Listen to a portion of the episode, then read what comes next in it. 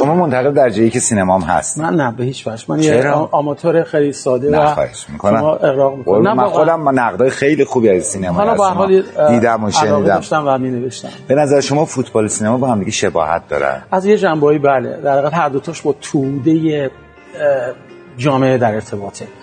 شما از طریق فیلم های سینمایی می‌فهمید که چه خبره یه جورایی. همه جای دنیا. حالش چطوره؟ حالش چطوره؟ مثلا فیلم های پرفروش بازتابنده ذوق و سلیقه اون دوران هست. خیلی نکته کلیدی. بله بله. مثلا من مثال ترجیح میدم مثال فرنگی شو بزنم. مثلا فرض کنید تو دوران جنگ دوم جهانی توی مثلا اروپا و آمریکا که درگیر جنگ بودن شما می‌بینید که بسیاری از فیلم های پرفروش فیلم های موزیکال کمدی هم جنگ ها فیلم های جنگی هم ساخته میشه. ولی مردم تحت اون فشار اون جدایی ها نیاز, نیاز به شادی دارن نیاز به حال خوب دارن. روزای خوبشون بله. یادآوری یا میایم دهه 50 مثلا سینمای آمریکا دهه 50 دوره مکارتیز که دوره چپکشی معروف است. یعنی کسانی که دیدگاه چپ داشتن دیگه دولت آمریکا تو دوره جنگ سرد بله. اینا رو دنبال اونا می‌رفت تهمت می‌زد که تهمت بسیاری از فیلم اون فیلم های گنگستری ناب سینما مال اون دورانه. تو اونا ترس و حس سوزن و اینا رو شما می‌بینید توجه که بازتابنده اون دورانه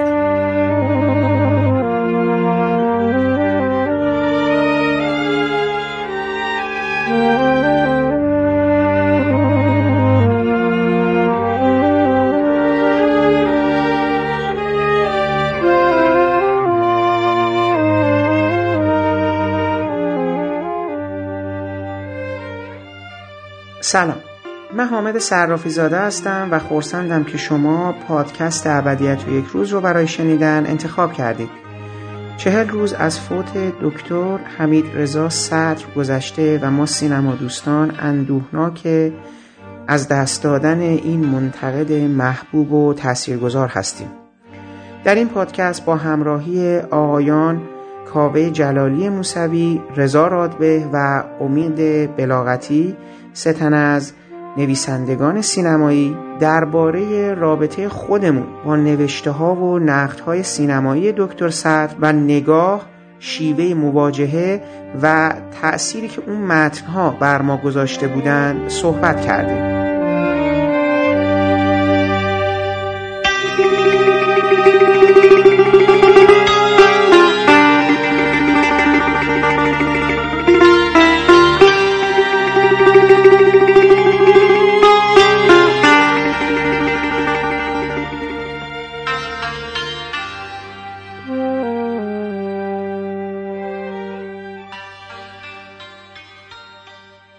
خیلی ممنون از اینکه دوستان وقت گذاشتن. یه نکته ای که وجود داشت برای من این بود که من و سه مهمان محترمی که الان هستن یعنی آقای کاوه جلالی موسوی رضا رادبه و امید بلاغتی ما تقریبا تو یک رنج سنی هستیم و احتمالا یه جور مواجهی با دکتر حمید رضا صدر از طریق مجله فیلم و نوشته های ایشون در ابتدای امر رخ داده. فکر می‌کنم همه ما اولین تصویری که از دکتر سعد دیدیم همون تصویریه که تو مجله فیلم چاپ شده. به قول معروف که از سفراشون به جشنواره لندن. رضا فقط کنار جان جیلت ایستاده بود. نه من درست میگم؟ بله بله جان جیلت. من برای اولین بار چهره حمیدرضا صدر رو اونجا دیدم. حالا کسی بود که با سایه خیالش همواره برا من جلوگر بود و نقدایی که بر فیلم های ایرانی می نوشت یعنی یه نگاهی که چون یه آدمی بود که در مورد فیلم های خارجی می نوشت اکثرا و در مورد خیلی از فیلم های خارجی می نوشت بعد برای من این نگاهش در مورد سینمای ایران جالب می شد که حالا به مدد کمک رضا و یک گریزی که ما دوباره زدیم به سالهای قبل مجله فیلم دیدیم که از چه سالی حتی مثلا در مورد چشم شیشه ای نوشته که جز ده تا فیلم مثلا اول جنگی سینما ایران هم شاید الان حساب نیاد مثلا یا شاید به کسی به ذهنش نرسه. ولی می‌خوام بگم یه همچین آدمی بوده و به حال این نگاهی که تو نقدای ایرانی و حالا بعضا نقدای خارجیش جاری بود چیزی بود که شمایل دکتر صدر رو به لحاظ منتقل سینمایی برای ما ساخت. حالا من دوست داشتم که چه در این وادی اصلا کلا این بهانه ای بشه که دوستان در مورد رابطه خودشون با نوشته های دکتر سعد یا آن چیزی که در اونها رصد کردن برای ما بگن. کاوه ما با شما شروع می‌کنیم. بفرمایید من در خدمت شما. هست خیلی مخلصی. مرسی بابت این مقدمه. فکر می‌کنم چیز اصلی که به قول که آقای دکتر سعد یه سری لغت های اختصاصی داشتن که همیشه هم از همون رو استفاده می‌کرد لغت مثل جانمایه انگاره اینا رو خیلی دوست داشت خیلی هم زیاد استفاده می‌کرد. چنگ زدن. حالا تو هم فکر کنم که جامایه حرفایی که باید می‌زدی همین در خارجی نویسی و داخلی نویسی که گفتی میشه داستان خلاصه کرد. اگه قرار باشه یه تقسیم بندی برای منتقدای بعد از انقلاب انجام بدیم یه سری خارجی نویس بودن که عموما بر فیلم های فرنگی و خارجی نقد میوشتن نمونه هاش هم زیاده. و یه سری آدم هم فقط راجع به فیلم های ایرانی و کمتر این خط رو میشیستن ولی دکتر صدر یه مورد ویژه بود این وسط. یه دسته دیگه هم بودن که دسته فخاشا که کار زیادی نمی‌کردن. طول تاریخ هم دیدیم که شروع کردن فقط فوش دادن. هم نقد ایرانی نوشتن فوش دادن هم نقد خارجی فوش دادن هم کسایی که نقد نوشتن فوش دادن. و دکتر صدر هم از به قول معروف صابون این فهاشا به تنش خورده بود سر قضیه کتاب. کسایی که به جای نقد اثر به نقد موثر پرداختن و فهاشی کردن. ولی دکتر صد تو این تقسیم بندی که حالا فرضی من انجام دادم نمی گنجید چون هم نقد فیلم خارجی می نوشت هم نقد فیلم داخلی. و از یه نظر دیگه هم این تقسیم بندی رو به هم می‌زد برای اینکه منتقد فیلم معنی متعارف قضیه نبود دکتر صدر از نظر من دکتر صدر بیشتر یه ژورنالیست خیلی خیلی خیلی خوب بود که نقد فیلم هم مینوشت این ژورنالیست بودن خیلی درک درست شاید داره این همه پیش فرضه الزاما هیچ از حرفایی که من می‌زنم قطعیت درستی نداره. تحلیل من از یه عمر نوشتاری یه نویسنده. اینکه این جورنالیست بودن بیشتر از هر چیزی توضیح میده نحوه نگاه دکتر صدر رو به مقوله مثل نقد فیلم و نوشتن درباره سینما. دکتر صدر روزنامه نگار خیلی خوبی بود. خیلی خیلی روزنامه نگار خوبی بود. لغت ها مثل موم تو دستش نرم بودن تیترای خیلی خیلی خوب میوشت بیشتر با تیترا به یادش میاریمش. اگه منتقد فیلم نمی‌شد می‌تونست و رشته روزنامه نگاری رو ادامه می‌داد چون من یکی از علاقم روزنامه نگاری ممکن بود کسی بشه مثل سیروس علی نژاد و دیگرانی که ما الان آقای قاضی زاده یعنی کسایی که ما به عنوان روزنامه نگار میشناسیمشون. دکتر صد هم این ویژگی رو داشت.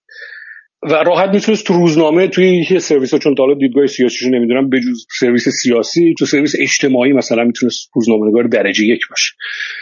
یا تو بخش گزارش می‌تونست یه گزارش نویس بی‌نظیر باشه. چیزی که ما الان تو خیلی جا کم داریمشون ولی خب حالا به خاطر علاقه ای که داشت سینما رو انتخاب کرده بود و حالا نقد فیلم می‌نوشت نقدای دکتر صدر رو که ما میخوندیم بیشتر به این دلیل بود که دلمون می‌خواست واکنش دکتر حمیدرضا صدر راجع به فیلم ها بدون این نقدها نوشته ها کمکی به دریافت و درک جدیدی از فیلم ها برای ما نمی‌کرد. یه پنجره برای مکالمه با فیلم به روی ما باز نمی‌کرد. بیشتر خود نگاه و نصر و واکنش نویسنده جالب بود برای مخاطبانش. برای همین دکتر صدر خیلی دوست داشتن. نه به این دلیل اینکه نقدای خیلی فوق العاده مینوشت که نقدای خوبی مینوشت ولی بیشتر برای اینکه واکنش دکتر صدر به این فیلم ها چیه. و نوع نگاهش هم برخورد ژورنالیستی با سینما بود. یعنی اگه سایه خیال رو شما نگاه کنید به عنوان یکی از بخش‌های خیلی مهم مجله فیلم و مقایسش کنید با مثلا بخش مفاهیم تئوریکی که مرحوم ایرج کریمی داشت. اون وقت این تفاوت ها رو می‌فهمید که برخورد نگاه منتقدانه یا برخورد نگاه ژورنالیسم به سینما چیه. من یه چیزی هم تو پرانتز بگم که منظورم از ژورنالیسم به هیچ وجه نباید اینجوری برداشت بشه که سطح پایینتری از نگاه منتقدانه یا نقد فیلم داره. عرصه نوشتن اداره نیست یا نظام نیست که رتبه و درجه داشته باشه. نقد فیلم منتقد فیلم خیلی بد داریم منتقد ژورنالیستی خیلی خوب داریم. این ویژگیه. این اصلا صفت ارزش گذاری نداره. اینکه حالا ما نتیجه بگیریم که نقدها تئوریک نبودن یا درک و دریافت جدیدی به ما نسبت به سینما نمی‌دادن و به این دلیل بد بودن اصلا به این معنی نیست. این یه نگاهی بود که به سینما داشت.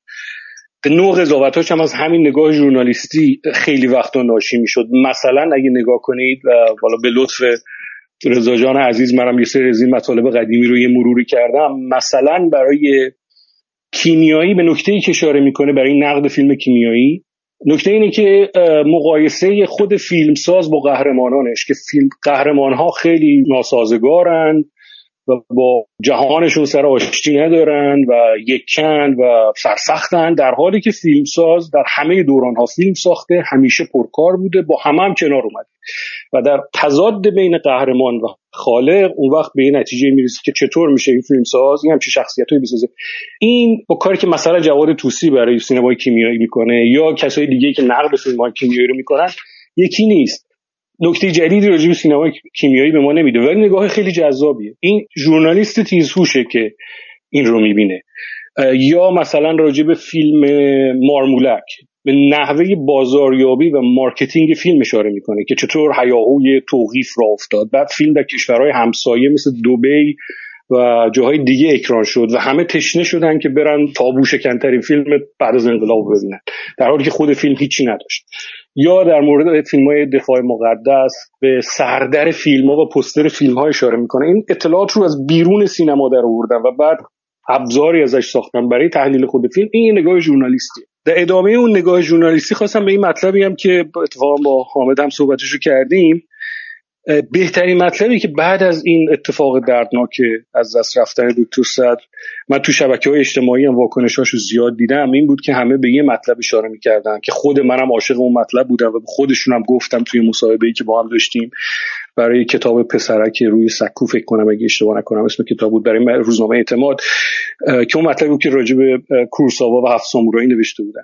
شب بارانی این مطلب با هیچ چسبی به نقد فیلم و دنیای نوشتن نمیچسبه ولی مطلب درجه یکی یه مطلب ژورنالیستی خوبه. اتفاقا بعد یعنی این میراثی که از نقد فیلم باقی مونده نقد فیلم ها نیست. یه مطلبی درباره سینما و یه و جایی بین قصه داستان کوتاه یادداشت قرار می‌گیره. و شخصی نگاری دیگه یعنی شخص خودش شخصی نگاری کاملا چیز خودش همین منتقد فیلم معنای متعارف نبود. یه عاشق سینما بود خیلی عجیب عاشق خیلی صادق و درست رفتاری هم بود و این عشقش رو نوشتن تقسیم می‌کرد. این به معنی نقد فیلم نیست. نه که کار بدیه یا کار بی ارزشیه یا از نقد فیلم ارزشش پایینتره نه اصلا خواهش می‌کنم کسی دچار این سوء برداشت نشه. این فقط یه رهیافتیه به نوشته های دکتر سعد. من سلام می‌کنم خدمت کاوه امید و حامد عزیز.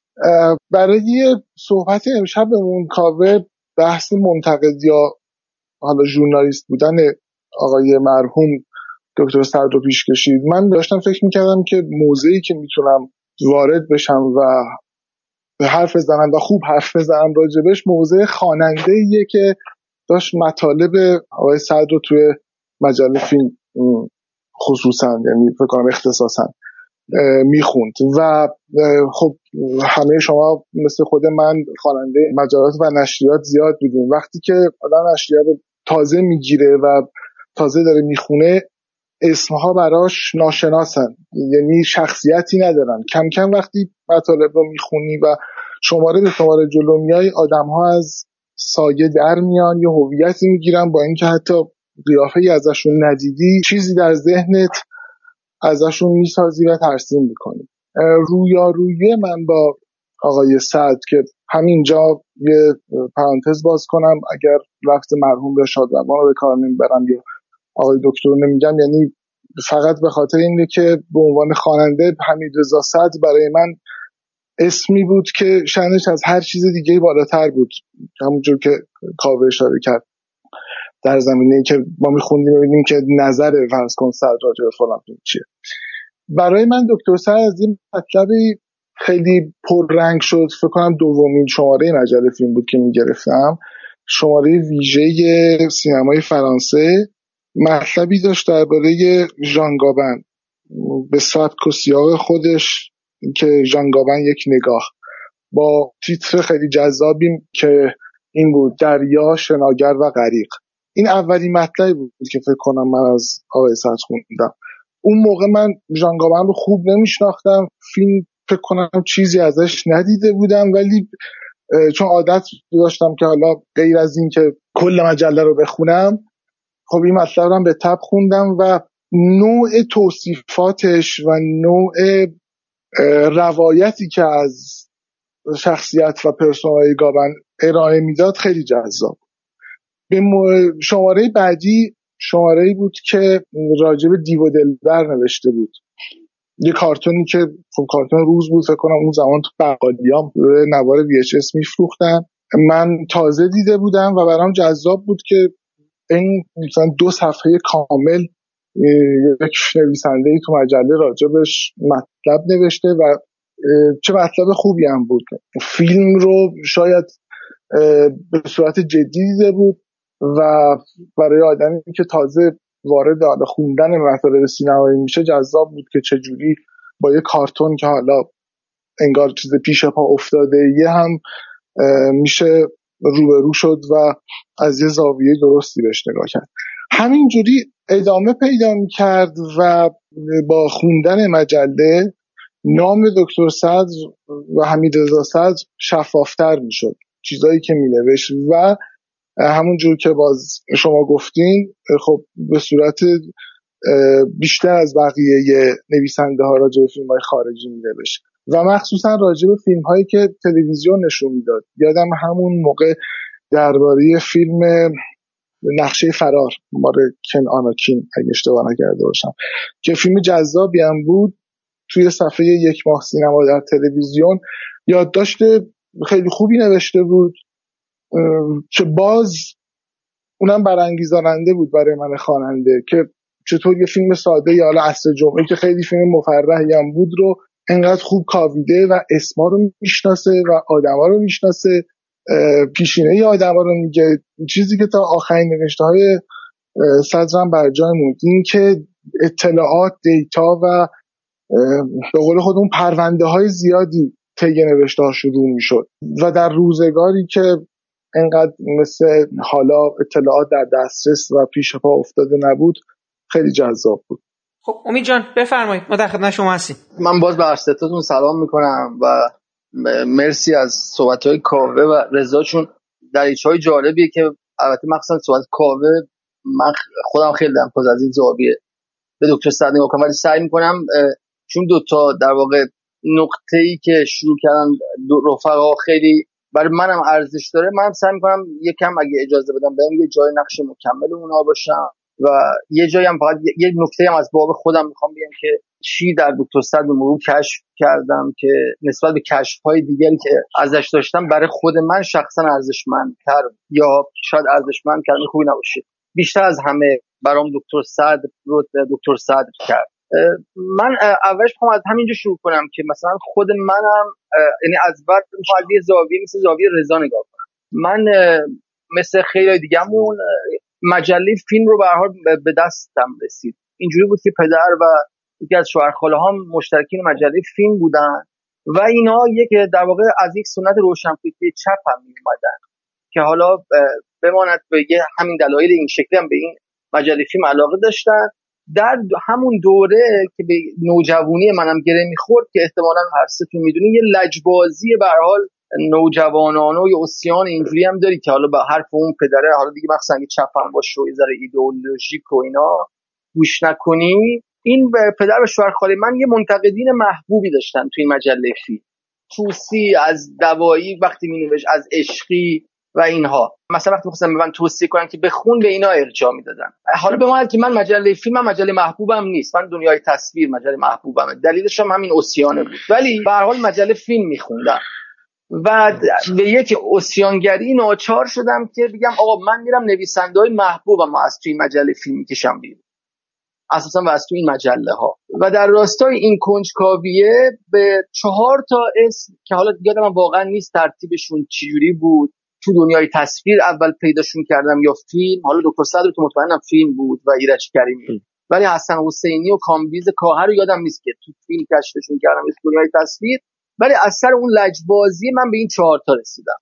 که خیلی سعادتمندم به نظرم که به اینا رسیدم. یعنی کاش یعنی خوشحالم که اینا لجباز کرده بودن ما رو که خودمون پیدا خیلی هم واقعا با یک تجربه خیلی خام دستانه یعنی این چیزی که کاوه الان میگه که برای من بسیار هم جذابه و خودم هم بهش خیلی باور دارم. که دکتر یه ژورنالیست ممتاز بود و هست در نوشته هاش من اون موقع تشخیص نمی‌دادم. اون موقع به نظر من یک منتقد فیلم بسیار متفاوت و بیشترین چیزش هم که خیلی جذبم می‌کرد این بود که چقدر خودش اول وسط و دریافتش. یعنی اصلا هیچ ابایی نداره از اینکه مواجهه خودش رو این وسط بذاره. چقدر حواشی نه به معنی حواشی در حالا نمی‌خوام این کلمه رو بگم ولی حالا چون پیدا نمی‌کنم کلمه نه حواشی زرد اما نوعی حواشی که اهمیت داره تو نوشتهاش میاد. چقدر ارجاع به خود فیلمساز و فهم اون فیلم از طریق خود اون فیلمساز براش ارزش داره و اساسا در نهایت اینکه چقدر اصلا یه کار دیگه ای داره می‌کنه که شبیه نیست. حتی به اون سه نفر دیگه ای که من خیلی زیاد دوستشون داشتم خیلی خیلی زیاد. حالا بماند که در دوست داشتن ایرج کریمی و حسن حسینی یه ادایی هم بود ولی بعدها فهمیدم که حالا بدم نبوده این ادا. یعنی بعدا بهتر فهمیدمشون و فهمیدم که حالا خیلی هم بی ربط نبوده اون ادا. می‌خوام بگم که آره اینجوری با دکتر صد مواجه شدم که خیلی خوشبختانه توی نوشتهایی که از رضا برام فرستادی اون مردی از تهرانم بود. و این خیلی برای من لحظه مهمی بود. من توی همین اشتراکایی که اینا می‌گرفتم و اونم خیلی واقعا سنم 15 سالم بیشتر نبود. این نوشته دکتر صد راجع فردین رو خوندم. و واقعا برام دوست داشتنی به دلیل اینکه من از فردین خیلی خوشم میومد در همون نوجوانی و حالا فکر کنید شما اون بستر رو بسنجید دیگه. اون بستری که اصلا فیلم فارسی که مبتزل تماشاش که مبتزل نمادش هم که فردینه. و من همیشه به شوخی به دوستانم میگم میگم دو قطبی پدر منم فنی زاد فردین بود دیگه. خیلی دو قطبی واقعا زایه‌ای ولی به هر حال اون نوشته رو دیدم و احساس کردم آخ خدایا من الان وقتی می‌خوام برم بگم فردین رو دوست دارم یه نوشته ای در دسترسمه که ممتازه. و در این حال در یک شیفتگی مطلق هم نوشته نشده. یعنی یه فردین همه جانبه رو داره تماشا می‌کنه. بعد همون چیزی کاوه گفت اینم بگم و تمام. یه اصطلاحات عجیبی من توش می‌دیدم. تلاشای یه نویسنده رو می‌دیدم که اصلا در مجله اصلا هم چیزایی نمی‌دیدم. حتی در اون سه نفر آدمی که دوستشون داشتم من بعدها به ندرت می‌دیدم.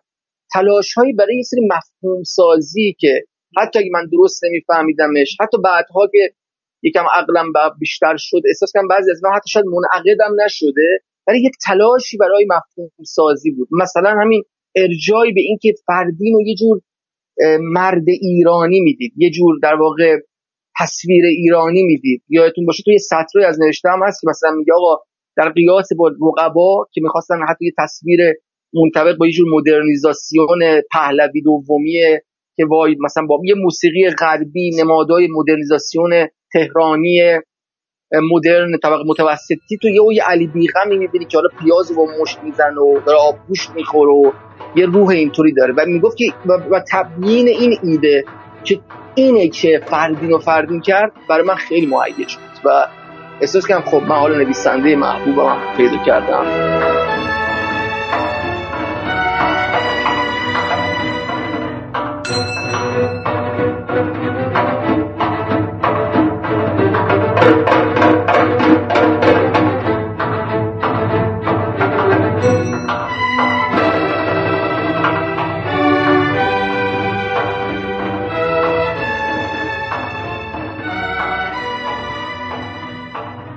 منم این روایت خودم بگم که البته خب گفتم بارها اول صحبتم هم گفتم. منم واقعیتش رو بخوایم برام جایی این مسئله متفاوت شد. دقیقا سه نفر بودن تو مجله فیلم که احساس می‌کردم اینا در حقیقت میشه گفت سه چهار نفر بودن که من اینا رو بر نصرشون احساس می‌کردم که نصری متفاوت دارن و یه مقداری من باید یکی دو بار بیشتر بخونمشون. این مسئله بود. اسم بردن دیگه. ایرج کریمی کامبیز کاهه حمیدرضا صدر شهرام جعفری نژاد و حالا این اسم همجور میاد. مثلا حتی صفی ازدانی من بخوام بگم اسم همجور میاد. واقعا بعضی از اینا قلم خاص خودشونو داشتن. و من وقتی اسم اینا رو می‌دیدم متوجه می‌شدم که قراره با جهان اینها در حقیقت با نوع مواجهه اینها با اون فیلم ها آشنا بشم. یه جور ایار پیدا کرده بودم تو نوشته هاشون حالا ایار دکتر سعد که دکتر بودن شما بعدا فهمیدیم و همین حمید رضا صدری که می‌دیدم من خودم خیلی خاطرم نیست اولین نوشته ای که از او خوندم دقیقا چی بود. ولی اینو مطمئنم چیزی که ازش خوندم احتمال خیلی زیاد یک گزارشی از جشنواره فیلم لندن بوده. و وقتی دیدم که همین که کاوه میگه وقتی دیدم که یک گزارشی که داره می‌نویسه از یه جشنواره فقط بسنده نکرده به توصیف اون فضا در خشکترین شکل ممکنش بلکه اون رو با یک جور صناعت ادبی آمیخته. احساس می‌کردم دارم یک چیزی ورای یه گزارش می‌خونم. یعنی مشاهده این آدمی که داره گزارش می‌کنه خود اون آدم هم توی نوشته داره متجلی میشه. و یواش یواش اون برخورد جامع این آدم با مقوله سینما مثل همون مطلبی که فکر می‌کنم برای صد سالگی سینما نوشت و یه خورده قبلتر از صد ساله شدن سینما که مثلا همین اطلاعات حاشیه‌ای که شما میگی در یه فیلمی کلارک گیبل عرقگیر پوشیده یا نپوشیده و این باعث شدش که اومده بود داشت یه جورایی ضد سینما مینوشت. اینکه آره سینمایی که ما انقدر به رویاهامون رو بهش گره زدیم انقدر با یه چیز مادی گره خورده. یا مثلا مارنی دتریش اگه جوراب شلواریشو پاش کرد و اینا فروش جوراب شلواری رفت بالا. من دقیقا این مطلب صد رو که اتفاقا جز فکر می‌کنم جز مطالب فلاشبکش بود جز صفحه های اول مجله برای اولین بار چاپ شده بود. خب سایه خیاله باعث می‌شد که من احساس کنم یه آدمیه که یه تس... انگار دنیای سینماییش محدود نیست. در مورد حالا رضا راست میگه اولین شاید سایه خیال مجددش آوای موسیقی باشه در مورد اون داره می‌نویسه درباره چاپلین داره می‌نویسه در مورد کیتون می‌نویسه در مورد فیلم روز داره می‌نویسه. نمای متوسط داره تارانتینو رو اولین بار اون معرفی می‌کنه به یه معنا تو مجله فیلم. یه جور سینمای روز رو باهاش در تعامل یه عشقی به سینما به صورت عام داره. نگاهش محدود کننده نیست. نگاهش یک فیلتری نداره که یه چیزایی مثلا سینمای روشنفکری بیاد توش اون یکی نیاد توش یا برعکس. می‌بینی در مورد پرونده داره در مورد آنتونیونی در میاره. می‌بینی در مورد جانفورد داره در میاره و خب حالا اینجا بود که گفتم برا من مهم می‌شد که ببینم که کاوم همینو میگه که مثلا نگاه این آدم در بیزایی چیه؟ نگاه این آدم در مورد مهرجویی چیه؟ و اون جامعیت اون دانستن زبان خارجی اون که می‌رفت گفتگو می‌کرد با مثلا سینماگرای دیگه یا مدیر جشنواره با روزیسا یه اطمینان خاطری می‌داد به من که این آدم یه آدم بلدیه یا آدم دنیا دیده ایه پس داره حرفی که می‌زنه باید بهش بیشتر فکر حالا میگم اینم من دارم با ذهن همون دوران نوجوانی مینو دارم نقل قول می‌کنم. و نکته اینجاست که او دقیقا رضا و کاوه و امید او داشت به فیلمسازها و فیلم هایی مثلا حمله می‌کرد که از غذا من اون فیلم ها رو دوست داشتم. مثلا دارم میگم من مسافران برام فیلم محبوبی بود. من مثلا سینمای مهرجویی یه نقطه عطفی در سینما ایران بود که مثلا یه کارگردانی می‌تونه چقدر توانمندی به خرج بده و فیلم خوب بسازه مثلا کلمه فیلم خوب با یه سری آدم گره خورده بود. و نکتهش هم اینجا بود که حالا می‌خواستم ببینم این داره چی میگه چه جوری داره به اینا میپره چگونه, چگونه داره اینا رو می‌زنه. و ببین مثلا کاوه این که تو داری میگی ژورنالیست و منتقد مثلا دارم می‌بینم که از یک هوشمندی خاصی صدر یه چیزایی رو نکاتی رو توی فیلم های اینا که به نظرم کار منتقده برجسته می‌کرد. اینکه مثلا محافظه کاری فیلم سارا رو تشخیص میده تو سینمای مهرجویی و حالا بعدا حالا اشاره می‌کنه که میگه مثلا من مهرجویی فاصله دارم همیشه. او همواره با فیلمسازایی که تقدیس می‌شدن مسئله داشت. به تقوایی مثلا می‌بینی در کاغذ بیخط میاد میپره به میپره که منظورم یعنی او رو به استهزا می‌گیره به این معنا همینجور بیزایی رو توی مجموعه کاراش حالا با مسافران و سکشی و کیمیایی خودشو ملزم می‌دید. این خیلی برای من ببین این همینش نکته ای بود که برام جالب. او همیشه خودش رو حتما ملزم می‌دید در مورد سینما ایران بنویسه. او خودش رو منفک نکرده بود در جریانات سینمای ایران که فقط خودشو مثلا همون به سینمای جهان بگه. یعنی منظورم اینه که نمی‌گفت که این سینما یک سینمای بی ارزشیه در نتیجه اصلا نباید بهش نگاه نکرد. بلکه وارد این عرصه می‌شد. و خب این آدم این جامعیت نگاهش در مواجهه با اون فیلمسازا که میگم لزومنم شاید باب طبع من نبود و به قول امید حتی همین الانش هم که می‌خونم دقیقا نمی‌فهمم مسئله دکتر مثلا با اون فیلم چی بوده. نهایتا می‌تونم بفهمم. از اون فیلم خوشش نیومده. مثلا می‌تونم بفهمم مثلا اون مطلبی که کوتاه در مورد روسری آبی نوشته که آقا این مناسبات واقعی نیست. من نمی‌تونم باور کنم که یه پیرمردی تو اون کارخونه تو اونجا از این دختر خوشش اومده باشه. در نتیجه کل فیلم رو به باد میده. یا مثلا نقدی که نقد مثبتی که در مورد مصائب شیرین نوشته وقتی میخونمش متوجه میشم یه آدم از این فیلم خوشش اومده ولی دقیقا نمی‌فهمم چیه فیلم رو خیلی دوست داره. و این باعث می‌شد که این شمایل دکتر خاص بودنش توی مجله فیلم و نوع مواجهش همینجور پررنگ و پررنگتر بشه. و همین بشه که به قول رضا بعضی وقتا می‌رفتی مجله فیلم رو بگیری یا به قول تو کاوه که ببینی دکتر صد چی گفته. حالا لزوما خوب یا بد نه فقط ببینید تو این شماره داره در مورد کی چی میگه. برمیگردیم به کاوه صحبتاشو پیگیری کنه. من می‌خواستم که ادامه حرف قبلیم که یه جورایی هم پایش بر اساس حرفایی که امید و رضا زدن اون رو پی بگیرم. داستان اینجوری میشه که تو حرف هم رضا و هم امید این بود که یعنی وقتی می‌بینیم می‌بینیم که طبقه خواننده ها طبقه تحصیل کرده طبقه متوسط به لحاظ اقتصادی.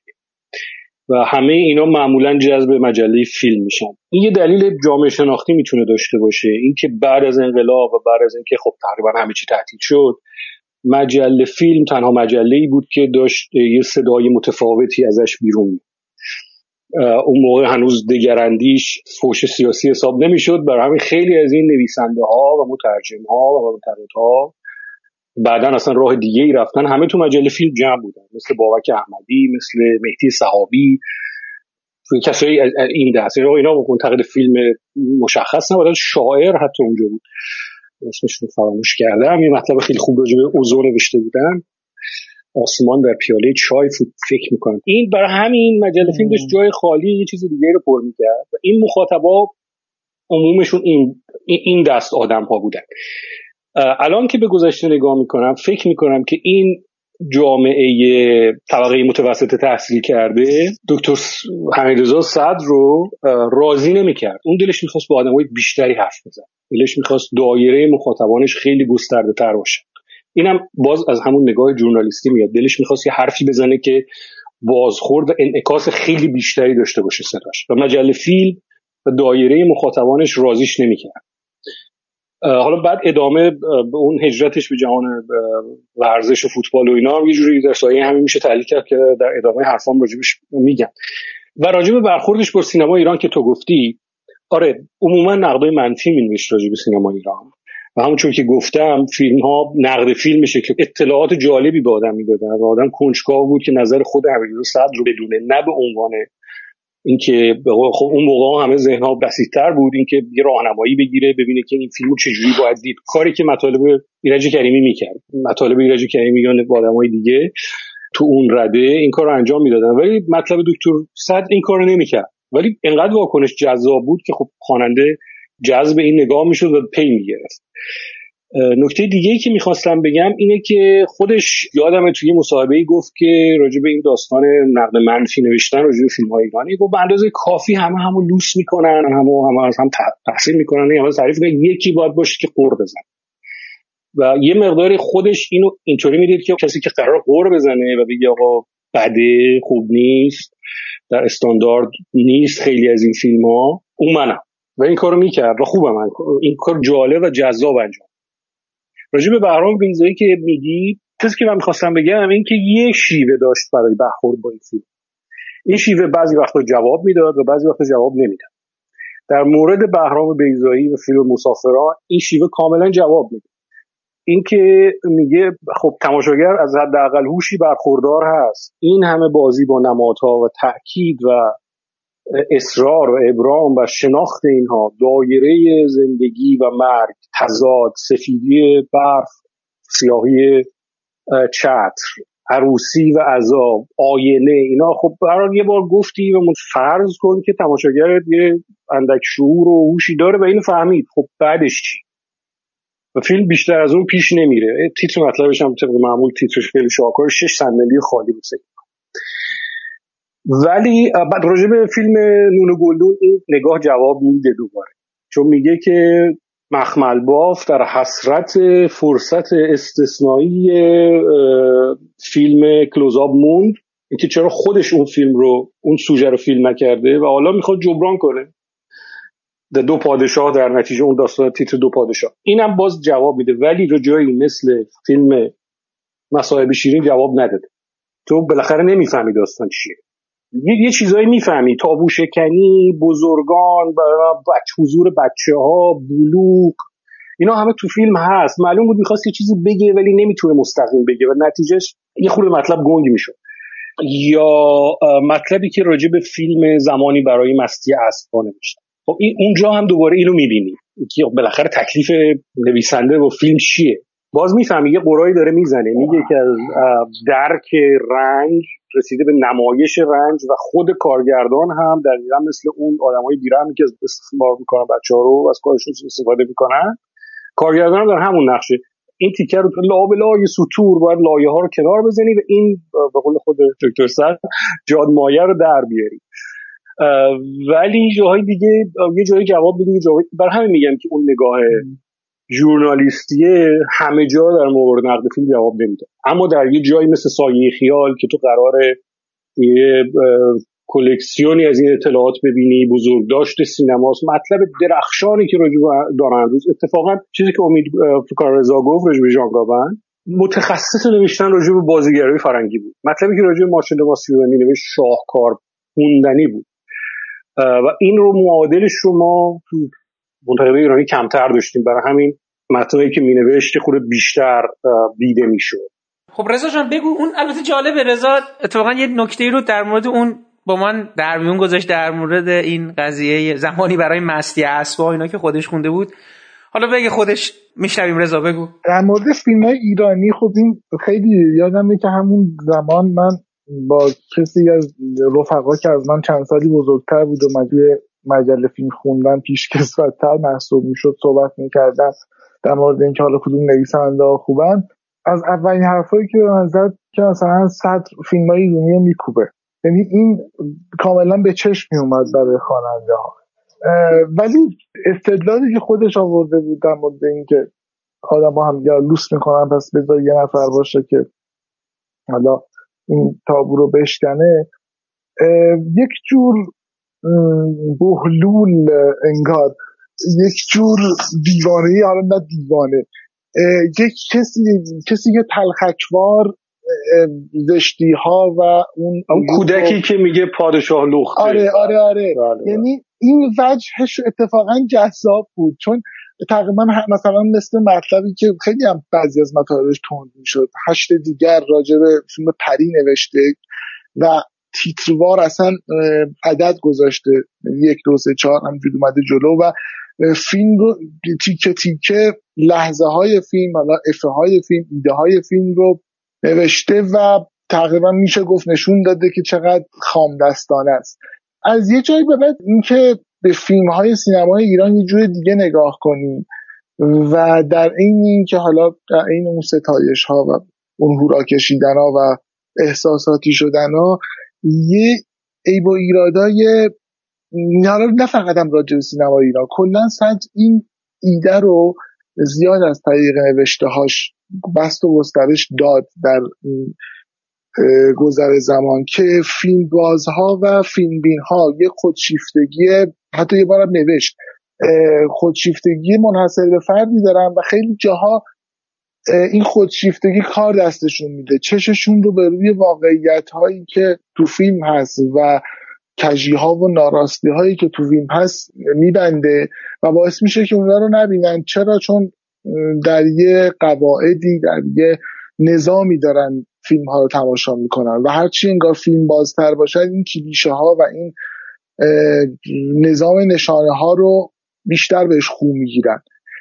صد در نوشته هاش در یه مرزی حرکت می‌کرد بین پذیرفتن این نظام و پذیرفتن اون کلیشه ها و اینکه چقدر جذابه که ما هر بار به سینما بیدیم تا اصلا بخش از اون نظام رو به جا بیاریم تو فیلم های جدید.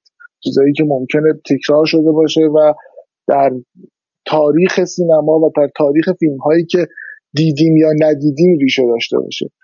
و سینمایی که از اون طرف دهنکجی که این نشانه ها و این ساختار به واقعیت یا به حقیقت دارن. و چقدر این تضاد و این پارادوکس می‌تونه به نفع یا به ضرر فیلم تمام بشه. در این مرز خیلی حرکت می‌کرد. در مورد فیلم های ایرانی گویی خودخواسته چشمش رو به اون وچه مثبت میبست و حالا به دلیلی که حالا خودش هم گفته دوست داشت نقش تلخکی رو بازی کنه که با یه استهزایی میگن عیوب این قضایا رو به رخ بکشه. ولی در گذر زمان اتفاقا ما دیدیم چقدر هم خاطره های سینمای ایران براش عزیز بودن و چقدر به اونها ارزش میذاشت. مثلا در همون کاوه که راجع به بازیگرها نوشتن صدر گفت مطلبی داشت در مورد انتظامی اشخایت را پنهان کن برای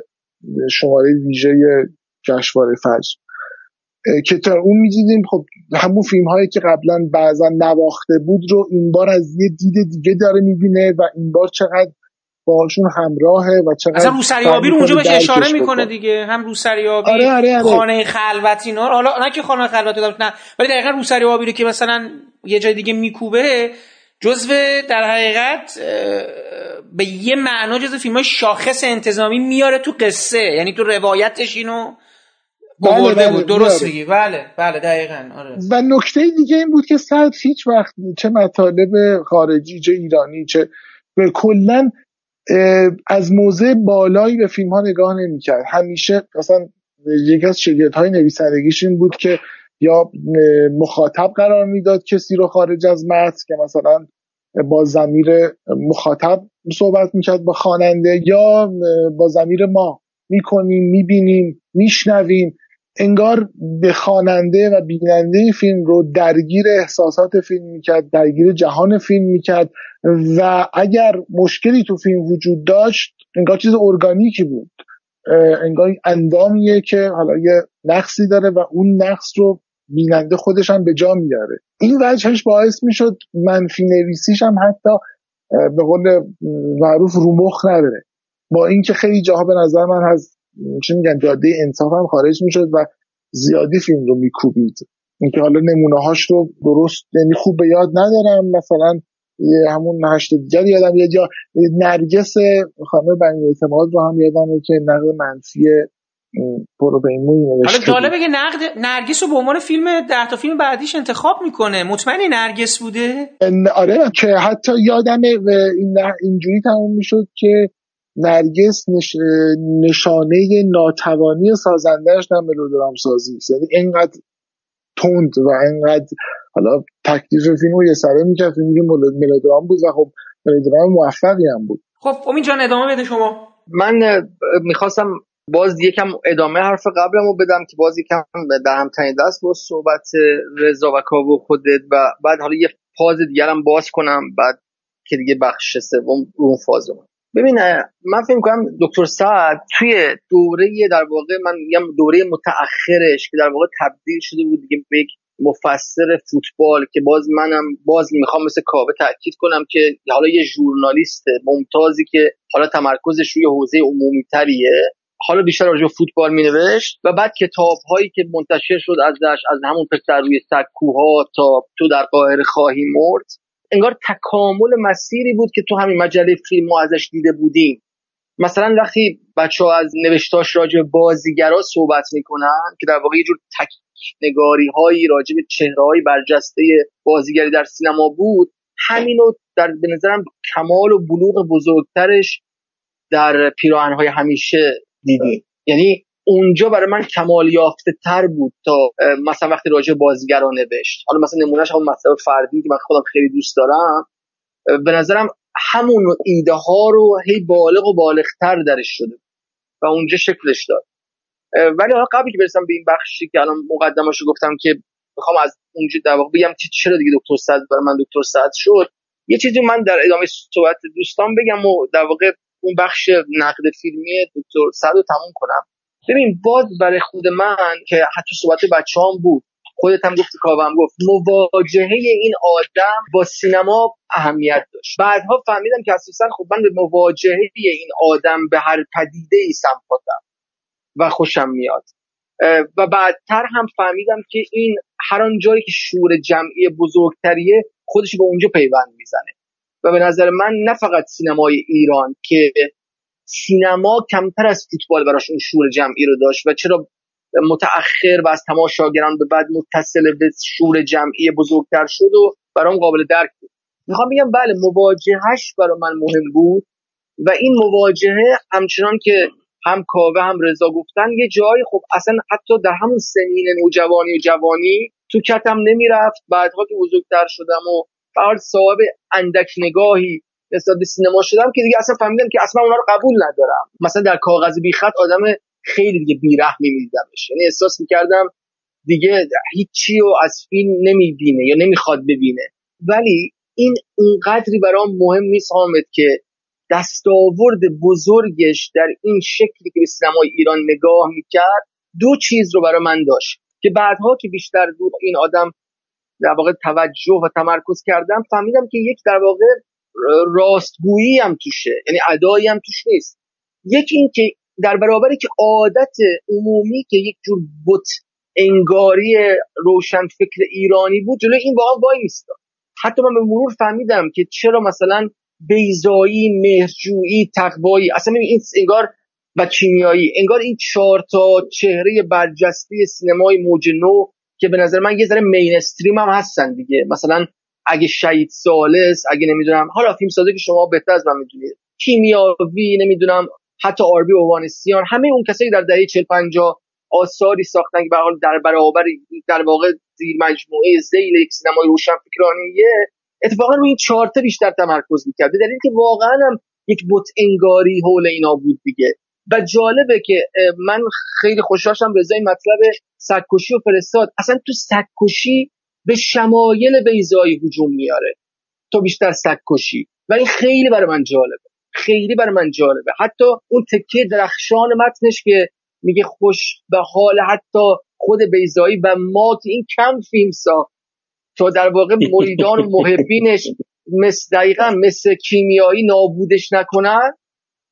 و تبدیلش نکنن به یه چیز در واقع دفرمه می‌فهمی که آقا اصلا چقدر هوشمندانه. ببینید خیلی زیره. ببین یه ذکاوت ممتازی داره که به این هجوم میاره. می‌خوام بگم همه اینا رو گفتم. در واقع می‌خوام بگم این خیلی بر من ارزش داشت. در همون نوجوانی در حال هر سهتون می‌دونید که ما در واقع طبقه فرهنگی و متوسط فرهنگی در ایران در دهه های انتهای 60 و نیمه اول دهه 70 و حتی چهار تا اواخر 70 زیر چندین تا هجوم ایدئولوژیه.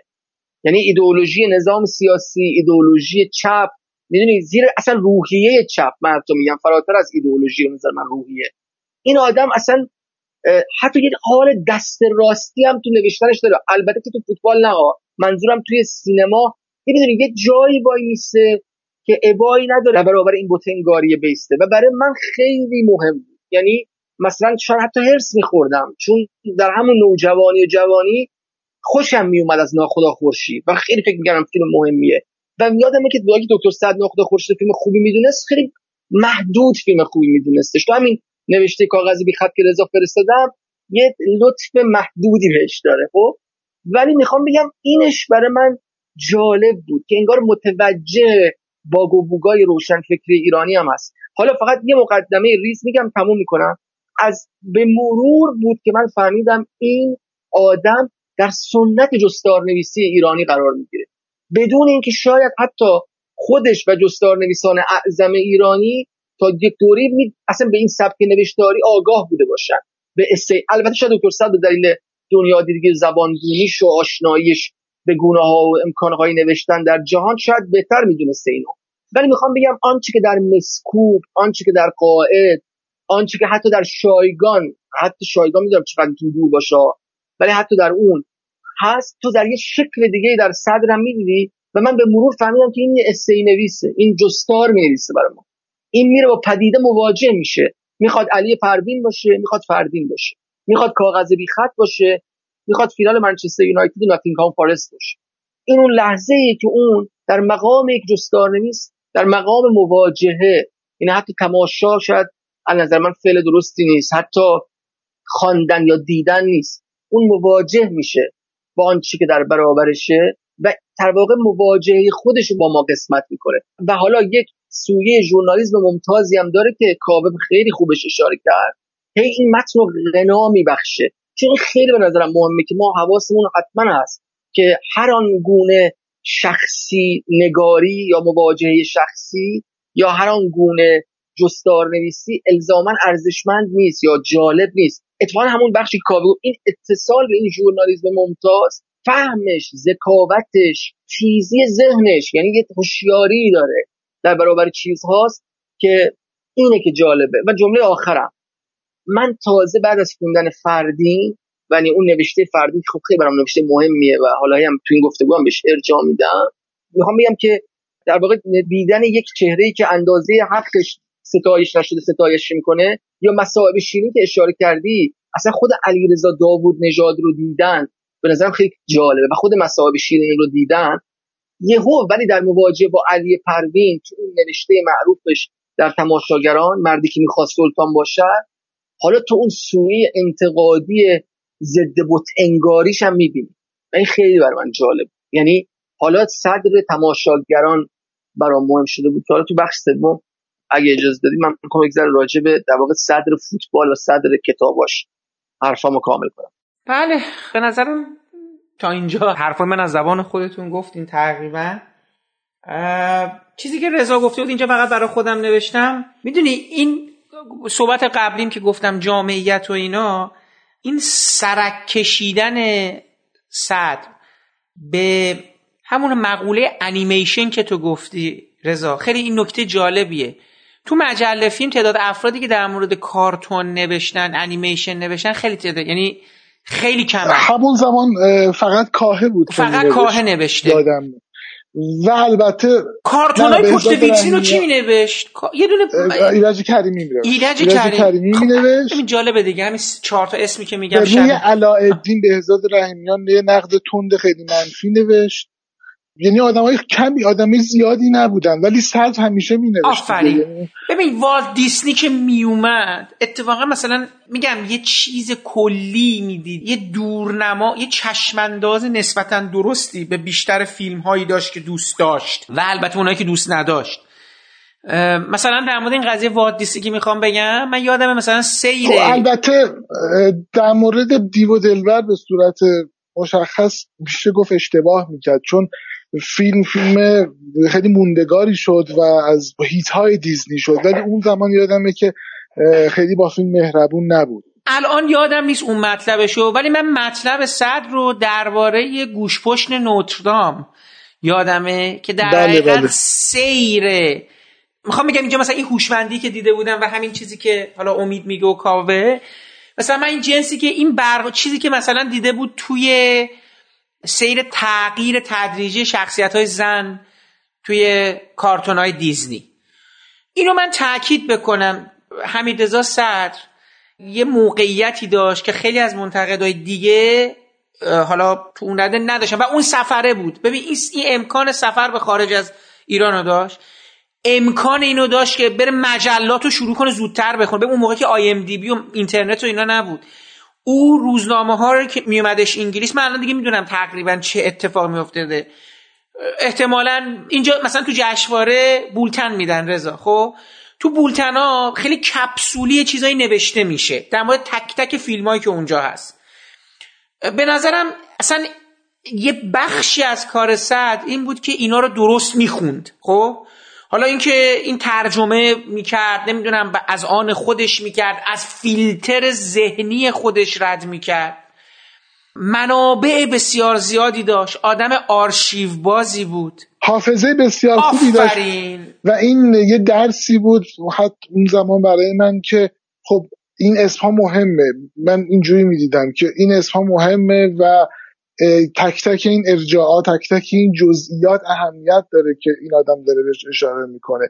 از این نظر خیلی جذاب بود و بسیار آپ تو دیت بود آفرین. آره. اصلا این بروز بودن این آدم موجب می‌شد که من ببین عشقشو به یه چیزی به فیلم ها باور می‌کردم و می‌تونستم مثلا متوجه بشم که چرا می‌تونه کوبریک رو دوست نداشته باشه. اون مجموعه که مثلا یه حالت ضد کوبریک داشت.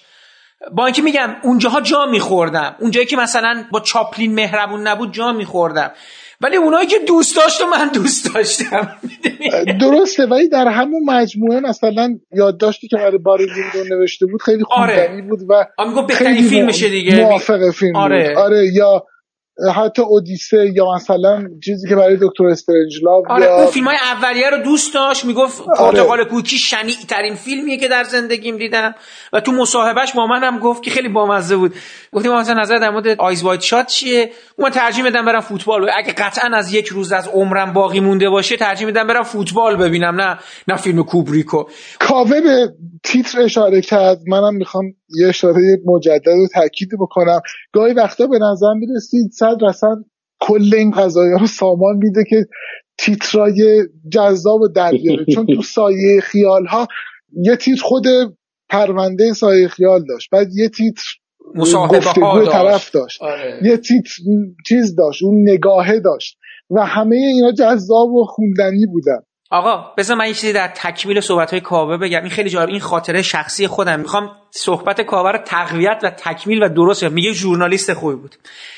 ببینید من پرونده برایان دیپالما رو که در آوردم در آوردم که یعنی من از صدر استدعا کردم اجازه بده دو تا کار باش بکنم. یکی کوستوریتسا شد یکی دیپالما حالا ما رفتیم یه مجموعه زیادی من گفتگو از دیپالما پیدا کردم و همه رو نشستم ترجمه کردم. یعنی انقدر عشق داشتم به چیز. به حالا تو پرانتزی شوخی من همین کار رو یه بار تو سینمای نو انجام دادم در مورد الیور استون. مازیار اسلامی اومد به من گفت آقا پرونده JFK بیشتر از این چیزی شد که تو رفتی تهیه کردی.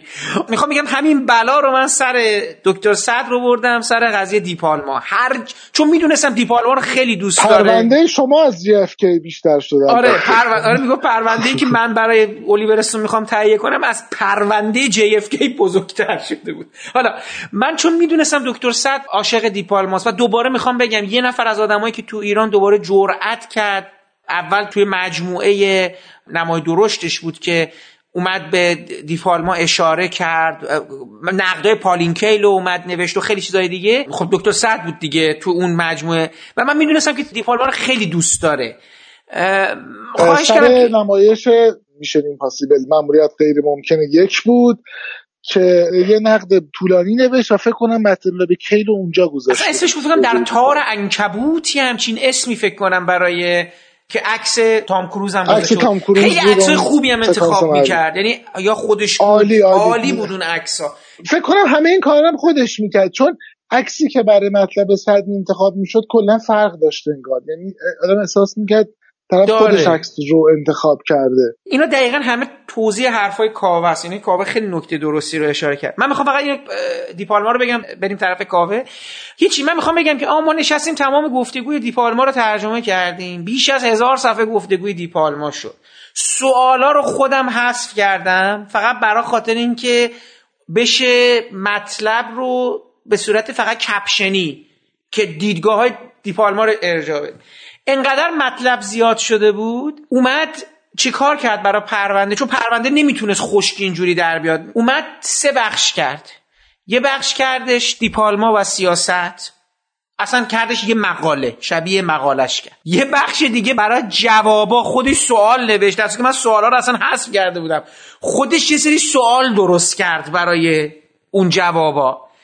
و قسمت سوم رو تبدیل کرد به همون کپشنا من و سینما مثلا من و یا می‌خوام بگم که این چیزی که کاوه گفت اون چیزی بود که واقعا من خودم به عینه تجربه کردم در کنار آقای دکتر سعد و واقعیتش هم که اعتراف کردم همیشه. من واقعا موقعی که مطالب او رو خوندم حتی همین کلماتی که میگی انقدر ملکه ذهن من شده بود حتی مدل نوشتنم مدل برخوردم با یکی از با یه مجموعه از فیلم ها تو اون دوران نوجوانی و خیال خام خودم که مثلا می‌خواستم جامع ببینم.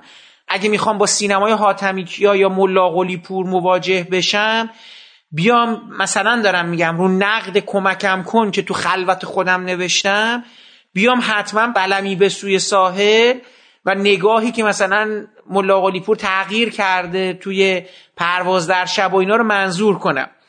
برای همین می‌خوام بگم که خیلی من از حمید رضا صدر از همین نگاهش میگم نه لزوما باش موافق باشم میگم من چون همچنان بعضا با برخی از اون چیزهایی که داره در مورد خیلی از اون فیلم سازا میگه در کل یا جز موافق نیستم و دوست داشتم حتی باشم بحث کنم. حرفاتم میپذیرفت بعدش هم می‌گفت خب نه اینجوری دیگه نیست دیگه. مثلا یادم یه بار به شوخی ادای قیافه لیلا حاتمی رو سر چیز در به عنوان گاف بازیگری. خیلی عادت داشت ادای بازیگرا رو در بیاره. مثلا می‌گفت آره تو دهن مارلون براندو انگار یه قپه دستمال کردن. چه بازیه توی پدرخوانده یا اصلا شو... می‌گفت می‌خوام یه ضد هیچکاک در بیارم در مورد مثلا چقدر مثلا شمال از شمال غربی فیلم پر مشکلیه. خیلی هم همین این بوتشکنیه رو که میگین و میگم خیلی داشت چیز می‌کرد تشدید می‌کرد. حالا با لیلا حاتمی هم یه بار داشت می‌گفت که آره مثلا دندوناش اونجوری. خیلی جالب بود اصلا این برخوردش. که یه تنزی هم داشت که بیشتر تو متناش می‌تونستی اینو ببینی. حالا برحال تو ماجرا فهمید فرخ نژاد هم پشت ستون بود و همونجور که داشت چیز می‌کرد. یه دفعه زد پشت آقای دکتر گفت که آقا صاحبش اینجاست و حمیدرضا سلام دست و پشت چم کرد. بله سلام حال شما چطور؟ خوبی شما؟ اینا به حال من که خیلی دلم گرفته دیگه. یعنی از یه جایی هم که دیگه ننوشت که دوست داشتم از یه جایی به بعد که می‌دونی آدما به یه پختگی میره پختگی منظورم که انگار بار دوران برشون میشینه. همون که خودش هم نوشته. نوشته وقتی که هامون اومد بیرون آن زهری که در قلمم بود نیشی که در قلمم بود نسارش کردم. بعدا که سنم رفت بالاتر فهمیدم فیلم مهمیه دوستش ندارم. ولی خیلی دیدمش. حتی میگه من مسافران رو بیشتر از عوامل فیلم و خود کارگردان دیدم. جالب این برخورداش. کامه بگو. یه دکته که وجود داشت اینه که خوشحالم که تقریبا همه یعنی هر حرفایی که از جستار نویسی که امید میگه تا فیلمایی که تو میگی تا برخوردش با سینما تا بازخانی بازی زت الله انتظامی و بعد نگاه دوبارهش به فیلم روسریابی اینا همه نشون میده که این همون برخورد ژورنالیستیه که یعنی همه تقریبا توافق داریم که یعنی سینما براش یه بهانه‌ای بود. نمی‌خوام بگم که دوست نداشت و منتقد فیلم نبود نه اصلا اینا نیست. ولی سینما یه بهانه‌ای بود براش که با مخاطباش حرف بزنه. چون به نظر من بیشتر یه نویسنده بود تا منتقد فیلم. یعنی هم چیزی که امیدم میگه. و حرف درستی هم هست به نظر من. و اتفاقا یکی از بهترین مطالبی که من ازش خوندم و یادم میاد تو قبلا با آمدم صحبتشو کردیم مطلب بود که راجع به پارتی سامان مقدم نوشت و این مطلب انقدر تند بود که مجله فیلم حاضر به چاپش نشد و این مطلب تو دنیای تصویر چاپ شد. حالا رضا آرشیویست اینا رو بهتر می‌دونه. که اونجا نوشت که یه جایی فکر می‌کنم علی مصطفی می‌زنه تو گوش برادر کوچیکترش یادم بمونه و دکتر صاحب نوشته بود این سیلیه که فیلمساز باید در خلوت و رو به آینه به خودش بزنه. خیلی مطلب جالب و تندی بود و میگم انقدر تند بود که با محافظه کاری جاری مجله فیلم همخوان نبود و جای دیگه چاپ شد. یه بخش دیگه میگم شاید تیکه تیکه بشه. یه بخش دیگه که حامد گفت خیلی تحت تاثیر صدر سعی کردن بنویسن. البته یه نکته دیگه که با گذر زمان همچنان که امید گفت و رضوان گفت و تو هم گفتی هر چقدر بیشتر پیشرفت نصرش تغییر کرد. نصرش عوض شد. این تغییر رو می‌دونی می‌بینی که از یه جایی به بعد دیگه اون اسلوب صدری شکل می‌گیره.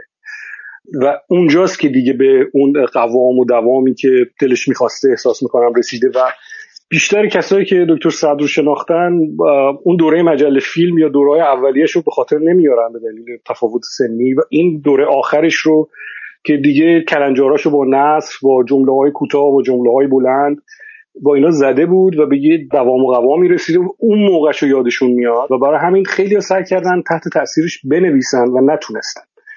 چون کار هر کسی نبود. و خیلی ها تحت تاثیر حمیدرضا سعد عاشق فیلم شدن و دیگه خجالت نکشیدن می‌گفتن ما عاشق فوتبال هم هستیم و اداش رو سعی کردن خیلی ها در بیارن و همشون هم شکست خوردن. اما اونجایی که دوباره می‌خوام برمیگردم به اول حرفم یه آدم دیگه هم چند وقت پیش فوت کرد آقای عبدالله تربیت نسل سینما دوست ایرانی و فارسی زبان به مراتب و به مراتب به نظر من خیلی بیشتر به عبدالله تربیت مدیونه با ترجمه اون دو تا کتاب و کتاب پیتر ولم و ویکتور پرکینز ولی مقایسه واکنش به فوت این دو نفر خب هر دوشون خیلی دریغ برانگیز و ناراحت کننده است نشون میده که چجوری باید کالاتو بفروشی عبدالله تربیت خیلی آدم مهمیه در زندگی سینما دوستایی. چون اون دوتا کتاب در برهوت الان که دیگه الحمدلله یه همه مشغول ترجمه کتاب سینمایی ولی اون دوتا کتاب مرجب خیلی کمک شایان توجهی کرده به درک سینما. اون چیزی که من گفتم اول فیلم که دریچه به فیلم باز کنه راه مکالمه یا مفاهمه با فیلم رو باز کنه نظر به آدما بده و بتونن فیلم به عنوان فیلم رو بشناسن فیلم به مسابقه فیلم که اسم کتابم فکر می‌کنن این کار رو دکتر صد برای ما نکرد.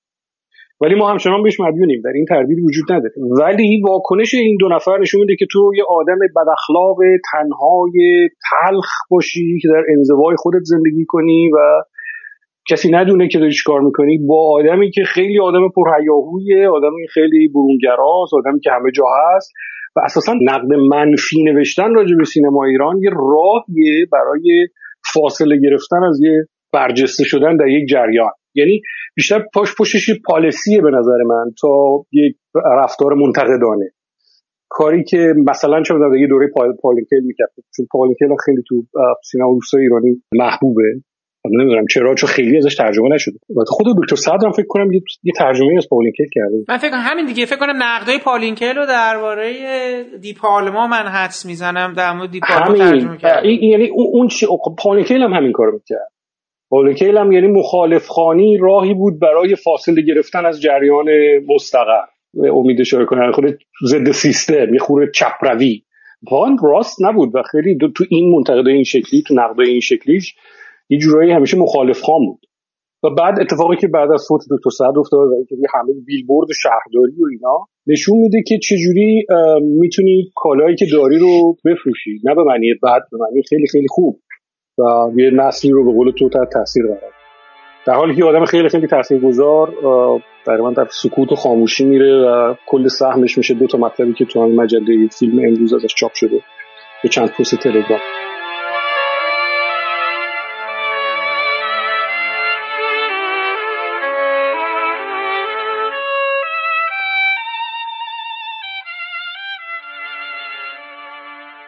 هامون به دلیل تاثیر گذاشته و به دلیل ماندگاریش اصلا مهم نیست کسی خوشش بیاد یا نه.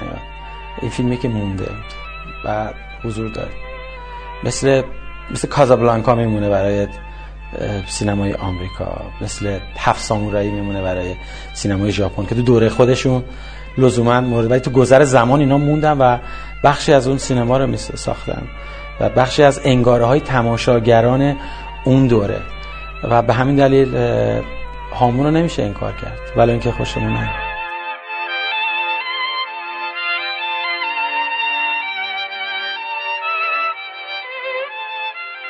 ببین این که میگه که برخی یا کلیت آثار نوشتاری صد دریچه جدیدی در مورد فیلم ها به شما نمی‌داد یا جهان و اون فیلم رو برای تو نمیشکافت. اینو مثلا داری با یک جور مدل نوشتن مثل مدل ایرج کریمی یا مثلا کامبیز کاهه یا مثلا اون جنس مواجهه داری بله دقیقا. من چون اووردن چون به هر حال راجع به دکتر صدر این پادکست من دلم نمی‌خواد که اسم دیگرانی رو بیارم که این برجستگی این شخصیت خیلی مهم من خودم خیلی دوستش داشتم خیلی خیلی. اگه الان دارم حرف می‌زنم به این که ارادت تام و تمامی نسبت بهش داشتم. نمی‌خوام این تحت تاثیر قرار بگیره ولی حرف تو کاملا درست. شاید حرفم یه خورده چیز شه یه خورده گنگ بشه چون اگه مقایسه نکنم. ولی حرف تو کاملا درسته. در مقایسه با همون آدم و منظورمه. ضد قاطرات رو مقایسه مطلب ایرج کریمی رو مقایسه کن با مطلب دکتر سعد. و خیلی چیزا دسته. یا مطلب تجارت شهرام جعفری نژاد رو مقایسه کن با مطلب دکتر سعد. که خیلی کوتاه و اصلا یادداشت همین این نشون میده که آقا تو تلاش می‌کنی که فیلم ولی فیلم قبادی و کوبیده بود یعنی اینو من با خیلی میگم باید خیلی میکاویدی تا این رو از توش در بیاری.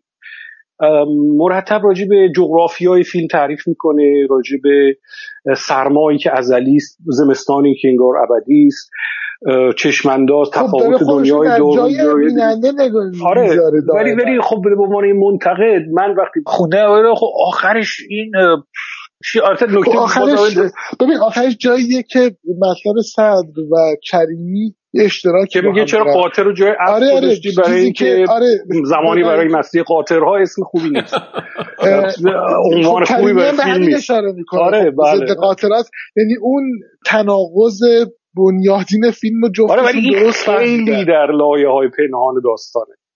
خیلی خیلی زیاد. یا مطلب مثلا طعم گیلاس رو هم یا حالا اون معلومه یه خود مثبته. ولی باز دلش نمیاد بگه که آقا مثلا چه من, من با این فیلم مثلا خب خوشم اومد. باز دلش نمیاد. یه یه فاصله ای داره هنوز. آره راست میگی. مثلا مقایسهش می‌کنی با مطلب مجید اسلامی اینا جالبه. دقیقا بعد از مطلب دکتر حمیدرضا صدر سر فیلم مسافران یه برخورد شاعرانه چیز که خب یعنی یه بخشی از راز و رمز فیلم انگار منتقل شده به نویسنده. به نویسنده. یعنی اینم باز ما احتیاج به یه منوال داریم. برای اینکه کشف رمز کنیم که آقا چی گفتی بالاخره آره خیلی خب. پرمعناست کنار هم بودن اونا آیا این تنوع و چند رنگی این نقدا کنار هم نیست که باعث میشه شما یه پرسپکتیو بزرگتری در مورد یک فیلم پیدا بکنی یعنی من خود منتقد رو به عنوان یک مطلب یک نویسنده در نظر می‌گیرم اینکه در کنار هم اینا رو بخونی در قالب یه جون یا یه پرونده خب اون یه بحث دیگه. یعنی تو به عنوان نویسنده اینجوری نمیویسی که خب من اینجوری میویسم یا مثلا سردبیر شاید این کارو بکنه. اینا در کنار هم اون وقت یه تیفی رو تشکیل میدن که تو به این شناختی از فیلم می‌رسی. من منظرم این نیست. من منظرم یه نویسنده و یک فیلم و یک نوشته است. یعنی این مطلب رو باید جدا از اونا ببینی و بعد مقایسه کنی. اینه که در کنار هم می‌خونی بله خب شاید. یه دریافت در درک دریافت دیگه ای برسی. در واقع بیشتر کردیت سردبیره. بله دقیقا. دقیقا. که این دوتا اینا رو مثلا این اینجوری میمیسه این اینجوری میمیسه حالا این دوتا کنارم یکی مثبت بمیسه یکی دوره آقای گلمکانی این سری مطالب میمیشه نگاه خطاپوش نگاه مهربان و آره، نگاه نگاه بی‌طرف. حتی فریدون جیرانی خودش نقد منفی نوشت برای فیلم سود به منظورم از اینکه چیز نیست اینکه از جای فرامت رو به متن دعوت می‌کنه برای تحلیلش. ولی این کارو مثلا چرا ایرج کریمی خیلی کم. خب رضا جان ادامه بده شما. یه چیزی جالبی که برای کاوه فکر کنم جذاب باشه در مورد همون ژورنالیسم صدر و نگاهی که به فیلم داشتی یادم دوستی که اون زمان با هم مجله فیلم زیاد می‌خونیم و یه مقطعی مجله فیلم زیاد می‌خوند و بعد دیگه اونقدر پیگیر نبود. به من گفت خیلی وقتا نقد صدر از خود فیلم بهتر و جذابتره. یعنی اون نوشته ای که بله. آره به طور مشخص هم سر فیلم هفت فینچر گفته بود؟ یه مطلب خیلی قشنگی صد نوشته بود. روز خشماره. خیلی خوب بله بله. کار کرده بود در مترونومه نوشته بود آره. خیلی مطلب خوبی. طرف فیلم هفت دیده بود. بعد البته خب فیلم هفت هم یعنی فیلم اونقدر انرژیک و کاریزماتیکی که هست که بگیرتت. ولی بله. ظاهرا با این دوست ما کار نکرده بود اونقدر. بعد روش گفتم چجوری بود و اینا گفت چیز بهتر بود نوشته صدر حالش بیشتر بود. یعنی چیزی که من انتظار داشتم از فیلم خیلی گنده تر از این بود. می‌خوام در تایید حرفت بگم که یه گاهی وقتا مشخص نمی‌شد که موضع نویسنده چقدر فیلم رو بازتاب میده یا چقدر مهارت و سحر قلم نویسنده رو داره بهش کمک می‌کنه. اما یه نکته دیگه که من می‌خوام بهش اشاره کنم چون تو طی این مدتی که داشتم مجله ها رو میکاویدم برای مطالب بهش کاملا مشخص بود. اصلا یعنی نیاز به استنتاج یا نداشت. پرکار بودن بیش از اندازه صد تو مقطع مجله فیلم این مثلا 100 تا شماره 400 بود که هم نمای متوسط نمای درشت گزارش جشنواره سایه خیال ها و تنوع زیادی که توی مطالبش بود. از یه جایی به بعد صدر به تاریخ نگاری سینما اسناد و یه چیزای اینجوری توجه کرد مثل اون پرونده سانسور در سینمای انگلستان که خیلی پرونده جذابی بود. یا اون سایه خیالی که درباره فیلم علف و اون بازماندگانش رفت. یا کلا مطالبی اینجایی داشت. یه مطلبی هم مطلب خیلی بلندی بود سیاست و رسانه در عصر ریگان که بخشی از کتاب رابین وود رو فکر کنم ترجمه کرده بود. مصاحبهش با الیور استون خیلی گفتگوی خوبی رو انتخاب گزینش های آره. خوبی داره همین میگه کار مصاحبه با جان وین با مجله پلی بود عالی بود. عالی بود. بله. میگم دقیقا تنوع مطالبی که کار می‌کرد یعنی فقط خودش رو محدود نمی‌کرد به فیلم حالا یا بازیگر و کارگردان. یکی از بهترین سایقیارهاش برای من ترجمه مصاحبه خیلی مفصلی بود با میشل کولبر فیلمبردار فرانسوی که خیلی از کارهای مهم اروپایی رو گرفته بود و اون یه تنس سیاه و یه جور تمسخری که تو کل مصاحبه وجود داشت که از یه جایی به بعد خود ساعت هم اشاره کرده بود. تو احساس می‌کردی این حرفه انگار یه سری آدم ناراحت و خلوچل بودن کنار هم جمع شدن و این فیلم ها رو ساختن. خیلی اونم یکی از بهترین کاراش بود. ببین نمایش رادیویی اورسون ولز رو صدر ترجمه کرده؟ نه نه نه. اونو فکر کنم حمید رضا منتظری ترجمه کرده بود. اگه درست یادم ولی اون جالبه که اونو آخر مجله فیلم تو اون شماره که چاپ کردن. من خودم هم نمی‌دونستم داره چه اتفاقی میفته من اصلا نمی‌دونستم این اتفاق افتاده اون زمانی که داشتم میخوندم. خودم که مثل یه قصه داشتم همینجور میخوندم می‌رفتم جلو.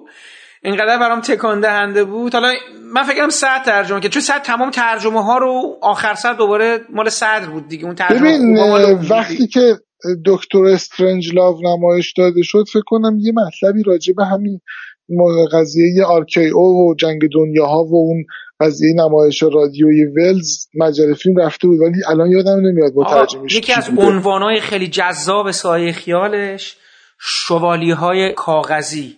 در مورد قهرمان های پسا جنگ ستارگان بود. آره،, آره، سیلور آره، استالانه از دیگه آره بوریس ویلیس آره شوالیه های کاغذی. حالا میگم ما اینا رو نمی‌دونیم دقیقا چقدر عناوینش مال خودش بود چقدر برگزیده بود چقدر میگم از فیلتر خودش رد کرده بود. ولی باز هم خودش خیلی استعداد داشت در این گزینش ها می‌خوام بگم حتی اگر انتخاب شده بود از جایی و اینا. چیز داشته که دفترچه ای داشته که درست اینا رو به خاطر سپرده و می‌دونست چی رو کجا استفاده کنه درست. و اون مصاحبه های اختصاصیش هم یادم اون زمان خیلی خیلی جذاب بود. یعنی توی اون براهوت فرض کن با آدم بزرگی مثل هاپکینز مصاحبه کنی یا جارموش یا مایکلی یا مصاحبه که با خونجی انجام داد. سهراب شهید سالس فرخ غفاری. بله شهید سالس. خب اینا که ایرانی بودن یه ذره ملموستر بودن برای خواننده. ولی فرض کنید که تو یه آدمی درجه اول و در سطح بین‌المللی فکر کنم یه مصاحبه با آنجلو پلوس داشت. احتمال خیلی زیاد. دیگه خب میگم دیگه این همون قبله آمال و آرزوی آدمایی مثل من بود که کاش آدم بتونه همچی به همین پرکاریه که داری میگی همین نصره همین شخصیتی که طرف توی به عنوان منتقد پیدا می‌کنه همین کیفیتی که پیدا می‌کنه به قول تو نگاه می‌کنی خب این تا حالا چی گفته پس بعدش چی داره میگه؟ کار منتقد یه جورایی همین هم هست دیگه. یعنی جدا از اون ژورنالیسته کاوه درست میگه. برند خودش رو به حرفه ای ترین شکل ممکنه البته به دلیل اون شرایطی که دوباره کاوه توضیح داد که ما دریچمون به سوی نقد فیلم و دنیا مجله فیلم بود در اون دوران. ولی خب تو اون همه آدم ایشون چیز شد دیگه تونست برای خودش دکه خودش رو درست باز کنه. حالا تو فصل خودش رو تو اون مجموعه تونست درست جا بندازه.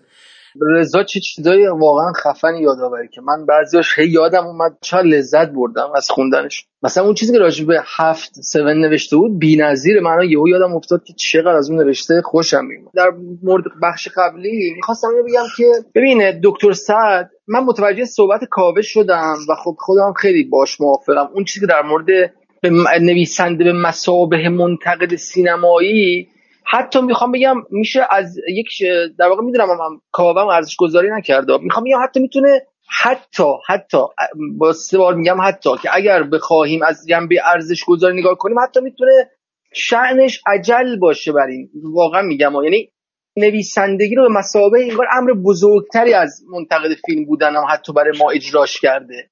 حالا مخصوصا تو این نوشته های متأخرش من میگم چرا.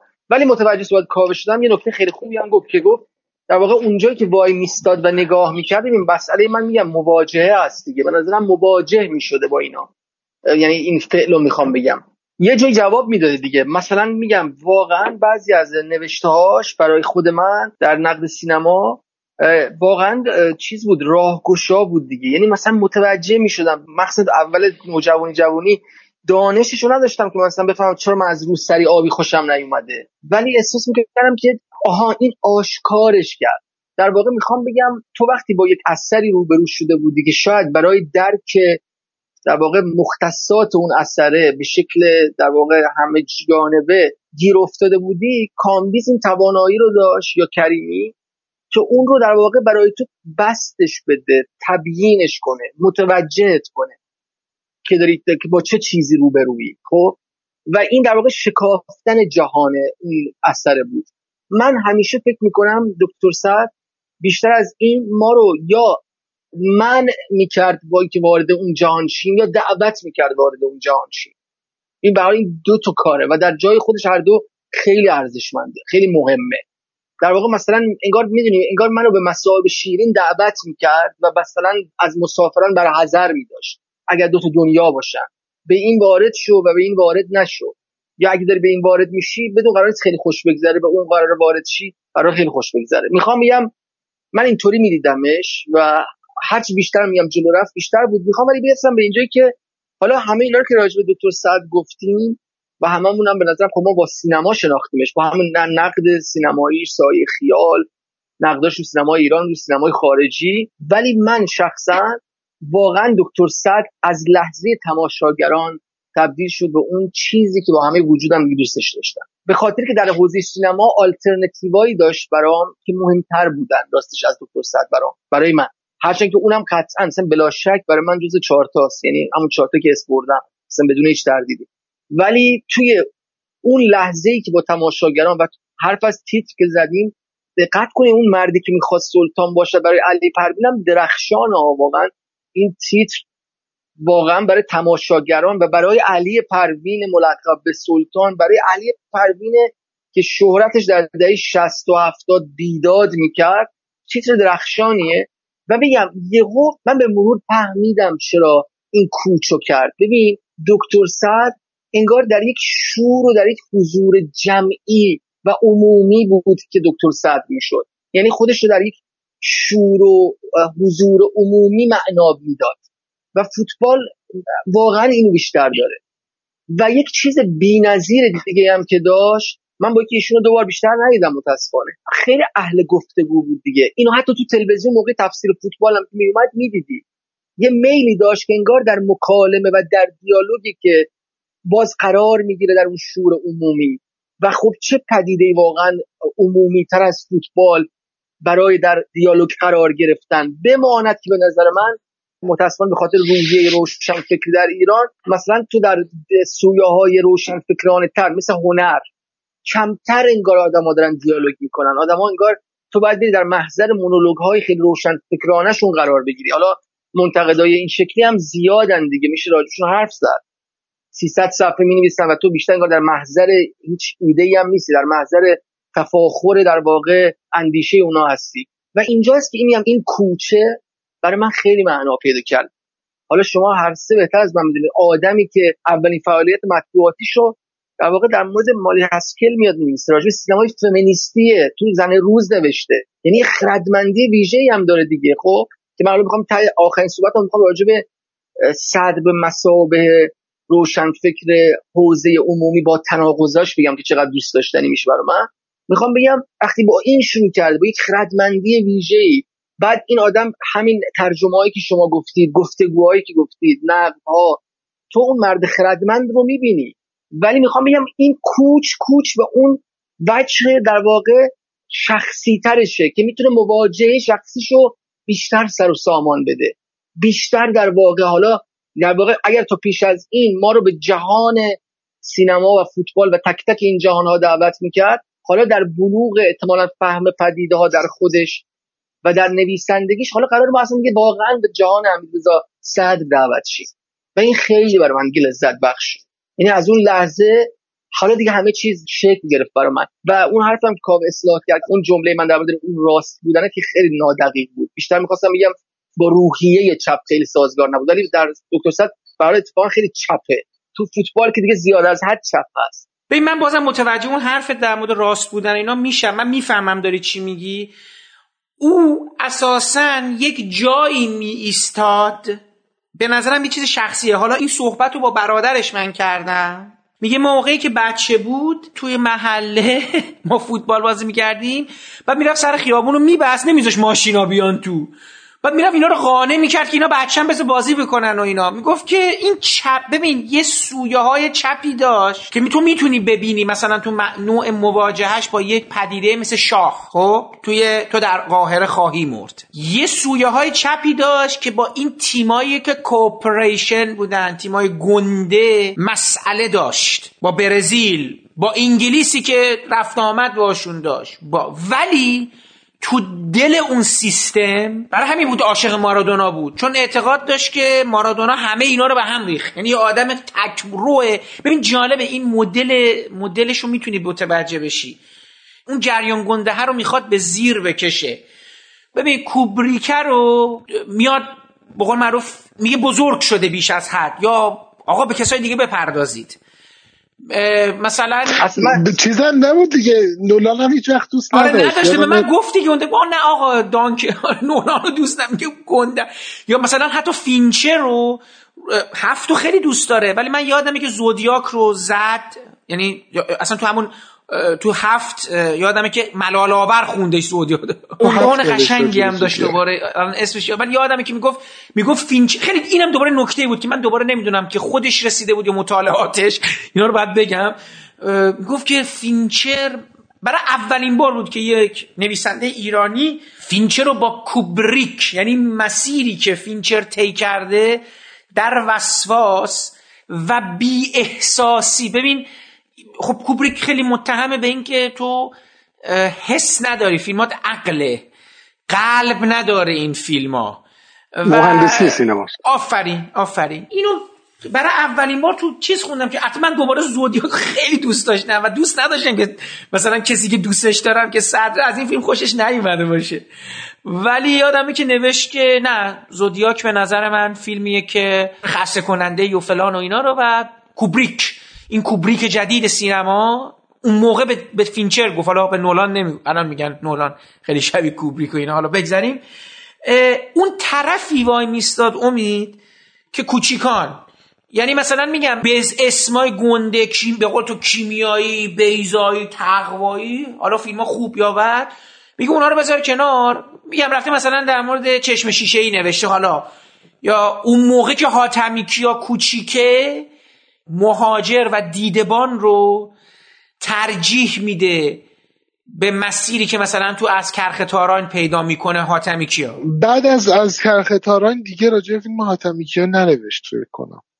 اگر اشتباه نکردم. از کرختاران نوشته و وصل نیکان و یه مثالی زده و تموم. یعنی دیگه فکر می‌کنم در مورد آژانس و اینا دیگه اصلا ننوشت دیگه خاک سر سبز و اینا. فکر نمی‌کنم دیگه اصلا رفت طرفش و هیچ چیزی نه بعد جالب این برا من که اون زمان می‌بینه که مثلا دیدبان و اصلا اومده ژانر بندی کرده. میگه این فیلم ها آدمای قهرمانش ازوله و مهارت ندارن. اینا آدمن.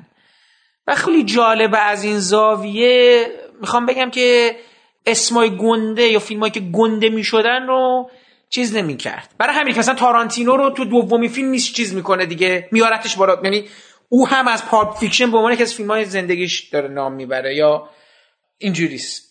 فکر کنم روی جکی براون هم مطلبی نوشته بود. اسلحه‌ای که دست میشه اسلحه‌ای که دست به دست که دست به دست می‌شود. بله. آره حالا حامد می‌خواستم در واقع اینو بگم. من این بخش صحبتم تموم کنم. من خواستم بگم که آره در واقع دکتر صدر تقابلی با هر شکل از mainstream ی داره دیگه و این جالبه. میگم به خصوص حالا من می‌خوام چون آخرین بخش صحبتم راجع به این یه شمایل خاصش به عنوان آدم فریخته.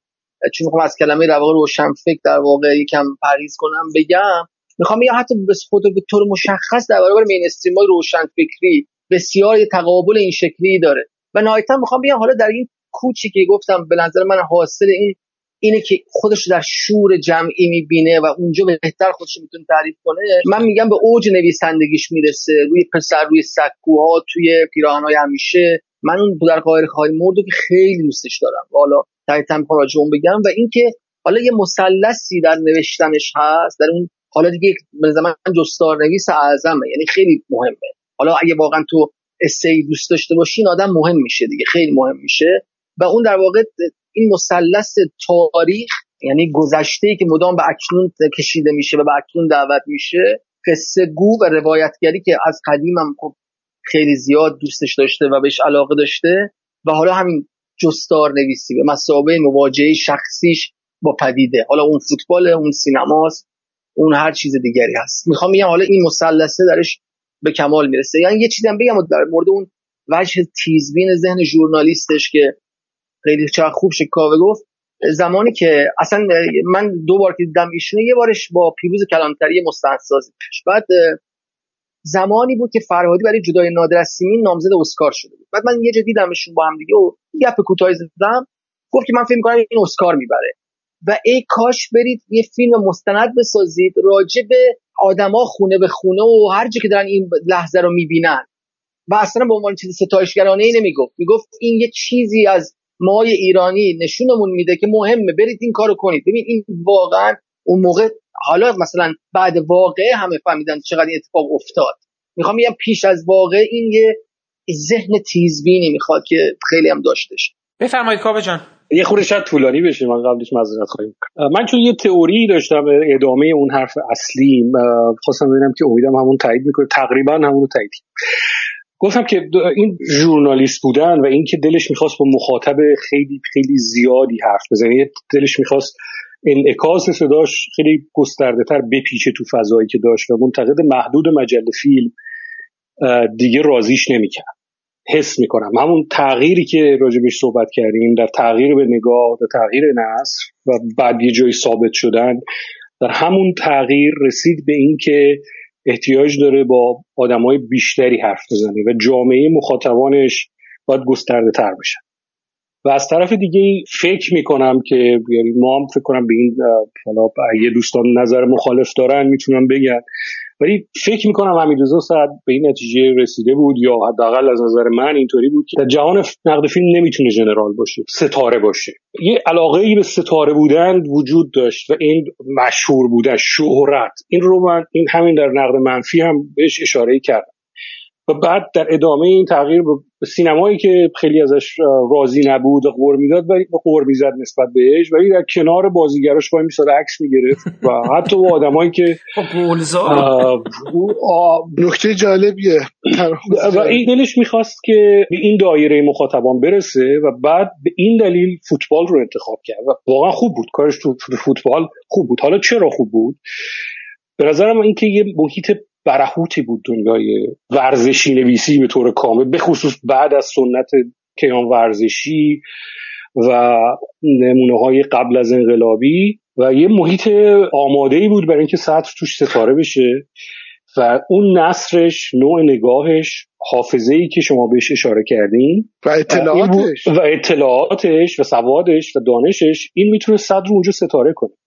این رو دنیای سینما و نقد فیلم بهش نمی‌داد. و از اونجا به تلویزیون رفت که دیگه دایره مخاطبینش خیلی گسترده شدن. دیگه به قول مطلبی که حامد نوشته بود و مطلب خوبی هم بود دیگه تو خیابون میشناختنش تو فرودگاه میشناختنش و باهاش حرف می‌زدن این چیزی بود که خیلی دلش می‌خواست داشته باشه و آخرم بهش رسید. از اون مهمتر کاری که تو سینما نمی‌تونست بکنه تربیت یه نسل بعد از خودش بود. اتفاقی که تو. تو تماشاگران افتاد باز من اسم ببرم. ببین یه جام گفتی کاوه جان کسایی اومدن که دوست داشتن مثل سعد بنویسن به نظرت کیا بودن؟ برای من جذاب شد. من به نظرم قادری یکی از اوناست یکی از اون کسایی که خب سایه خیالم اون دلش می‌خواد. آره مسخه کوچیکشه اسمی الان به خاطرم نمیاد. ببین حتی مثلا مثلا مدل قطبی زاده و اینا هم همین جوری هن. یعنی مثلا اون که خیلی اونا ببین بله مثلا قطبی زاده. مثلا یه آره، مطلبی داره قصه شیرینی فروشی که مثلا برای فیلم آوریل نانی مورتی هم چیزی نوشته. بعد این تیترا خیلی من یاد تیترای صد میندازه. یا حتی حتی ایرج کریمی یه تیتری داشت که پیغام هایی که می‌خوای درباره بد بودن هروئین بدهی اما نمیدانی چگونه تا کارت به شعار نکشه. خیلی مدل کارهای صدر بود اون تیترا اینا. حالا بگذاریم می‌خوام بگم بله داره نسل جدید. ببخش فقط من یک بگم اینو کاوی یه جا فکرم خودشم اشاره کرد. به نظر من همه این منتقد سینماییایی که یه توکی به فوتبال زدن خیلی ازش متاثر بودن. همین همشون دنبال روی بودن. بله، قطبی بله. زاده. دقیقا. آها جا جا جایی که می‌تونست تو توی نقد فیلم امکانش براش وجود نداشت و توی ورزشی نویسی و راجع به فوتبال به طور مشخص این امکان داشت که یه نسلی رو تغییر بده یه نسلی رو به دنبال خودش بکشونه. نویسنده های مثل پژمان راهبر نویسنده های مثل سیامک شاهین رحمانی نویسنده مثل هیوا یوسفی و اون نسلی که تماشاگران رو انداختن و بعد به روزنامه جهان فوتبال رفتن که دکتر صد دبیر بخش سینمای جهان شد توی روزنامه ورزشی. قبل از دکتر صدر ادبیات فوتبالی نویسی یه چیز دیگه بود. کاملا یه چیز دیگه بود. و بعد از دکتر صدر خیلی خیلی تحت تاثیر اون قرار گرفتن و شروع کردن همه مثل اون نوشتن و بعد کسایی راه خودشون رو پیدا کردن. و این ادبیات واژه و نصر بخشید به یه چیزی که قبل از دکتر صدر وجود نداشت. و این تو سینما امکان نبود به وجود بیاد. و برای دکتر صدر چون قبل از اون این سنت وجود داشت و بعد آدم های خیلی خیلی به قول خودم جنرال هایی بودن که راه خودشون رو می‌رفتن. و این محیط اون چیزی که دکتر صدر دنبالش بود رو خیلی راحت در اختیارش گذاشت. اون مصاحبه ای که ما با هم کردیم که من یه بارم بهش اشاره کردم یه شوخی کردم باش که آقای دکتر سعد شما نویسنده سینمایی بودین و ما واقعا دلمون برای نوشتن فیلم نوشتن شما تنگ شده. مایکل جکسون رو سفید پوستا فکر می‌کردن که این پسر زیادی با استعداده یعنی حیفه که سیاه پوست بمونه و این رو گرفتن و بردنش سمت خودشون. این اتفاق برای شما افتاد به ورزشی نویسا شما رو از منتقدین از, از فیلم دوستا و خوانندگان نقد گرفتن و بردن. چیزی که به من جواب داد این تئوری منو تایید کرد. گفت که ببین من وقتی دارم از تهرون خارج میشم توی پمپ بنزین بین راه میرم بنزین بزنم. اون متصدی پمپ میاد راجع به فوتبال دیشب با من حرف می‌زنه.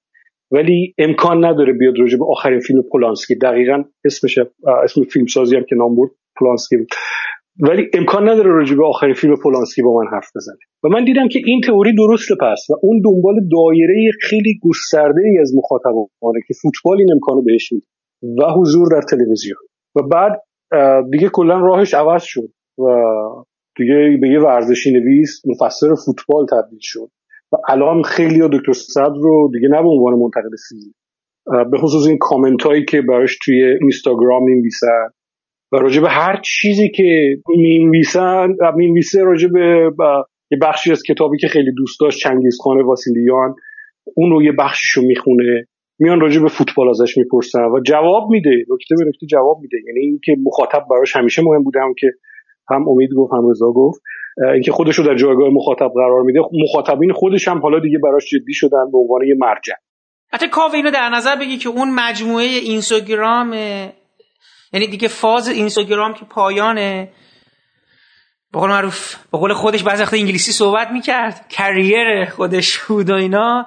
زمانیه که دیگه در بستر بیماریه و اینجوری زنده بودنش رو ادامه میده. می‌دونی؟ بله. ما الان می‌فهمیم که تمام اون خب جواب دادن رسانه خودش رو پیدا آره. کرده نه نه اصلا زنده یعنی بود ای پیدا کرده که باهای زنده بود. یعنی تو اون دوران بله. بستر بی... ما نمی‌دونستیم. او داشت با جواب دادن به اینا اینکه هنوز هست رو مشق می‌کرد. دیدی از این جملاتی که تو تلویزیون می‌گفتن؟ عشق رو مشق می‌کرد. او زیستش رو داشت تقدیرش اون تقدیری که همواره تو مطالبش باهاش بود می‌گفت که حالا بحثش شده و چراییش و اینا که حالا برادرشون توضیح دادن و اینا. و چیزی که در آخر می‌خواستم بگم با اینکه به سمت فوتبال رفت ولی درس بزرگی که از سینما گرفت و اون دستاوردی که راجبش میشه حرف زد بعد از این اتفاق تلخ اینه که این درس رو میشه از سینما یاد گرفت. که چجوری زندگی کنی که بعد از رفتن هیچکی ازت خاطره بد نداشته باشه. این یه کار خیلی خیلی سختیه که فقط یه عاشق سینما شاید بتونه از پسش بر و عموما هم از پسش بر نمیان چون بیشتر منتقدین فیلم هم سراسر پر از خاطرهای تلخ و زد و خوردهای قلمی و جدال و فوش و اینا. ولی دکتر صد وقتی رفت هیچ کسی هیچ خاطره بدی ازش نداشت. و این چیزیه که فقط یه عاشق سینما می‌تونه یاد بگیره و به بقیه هم یاد بده.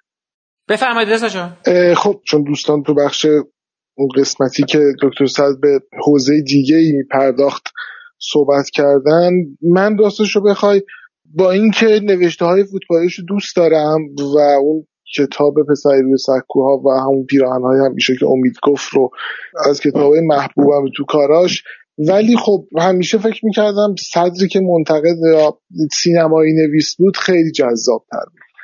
می‌خوام یادی کنم از یک سری از نوشته هاش که برای خودم خیلی بیادموندنیه و به عنوان توصیه و پیشنهاد اگر کسی می‌تونه بخونه یا دسترسی داره به آرشیو مجله فیلم به اینها یه سری بزنه. که فکر کنم خیلی هاش تکرار مکرراته ولی سعی می‌کنم سریع و تیتوار رد بشم. یک مطلبی که راجع به تنتن نوشته بود که فکر کنم خود حامدم خیلی مطلب و دوست داره قرن بیستم کوچکی پرونده خیلی جمع و جور و بسنده ای بود و اطلاعاتی که توش بود خیلی دقیق بود. یعنی بعدها که من بیشتر کاویدم تنتنا رو متوجه شدم تقریبا بیشتر اطلاعاتش درست و دقیق و راجبه جورج رمی هرجم معرفی مختصری کرده بود. دو تا مطلبی که برای ویژنامه های مجله فیلم نوشت که من همیشه با همدیگه به یادشون میارم که کاوم به یکیش اشاره کرد همون مطلبی که برای صد سالگی سینما در ستایش دانا اندروز نوشت.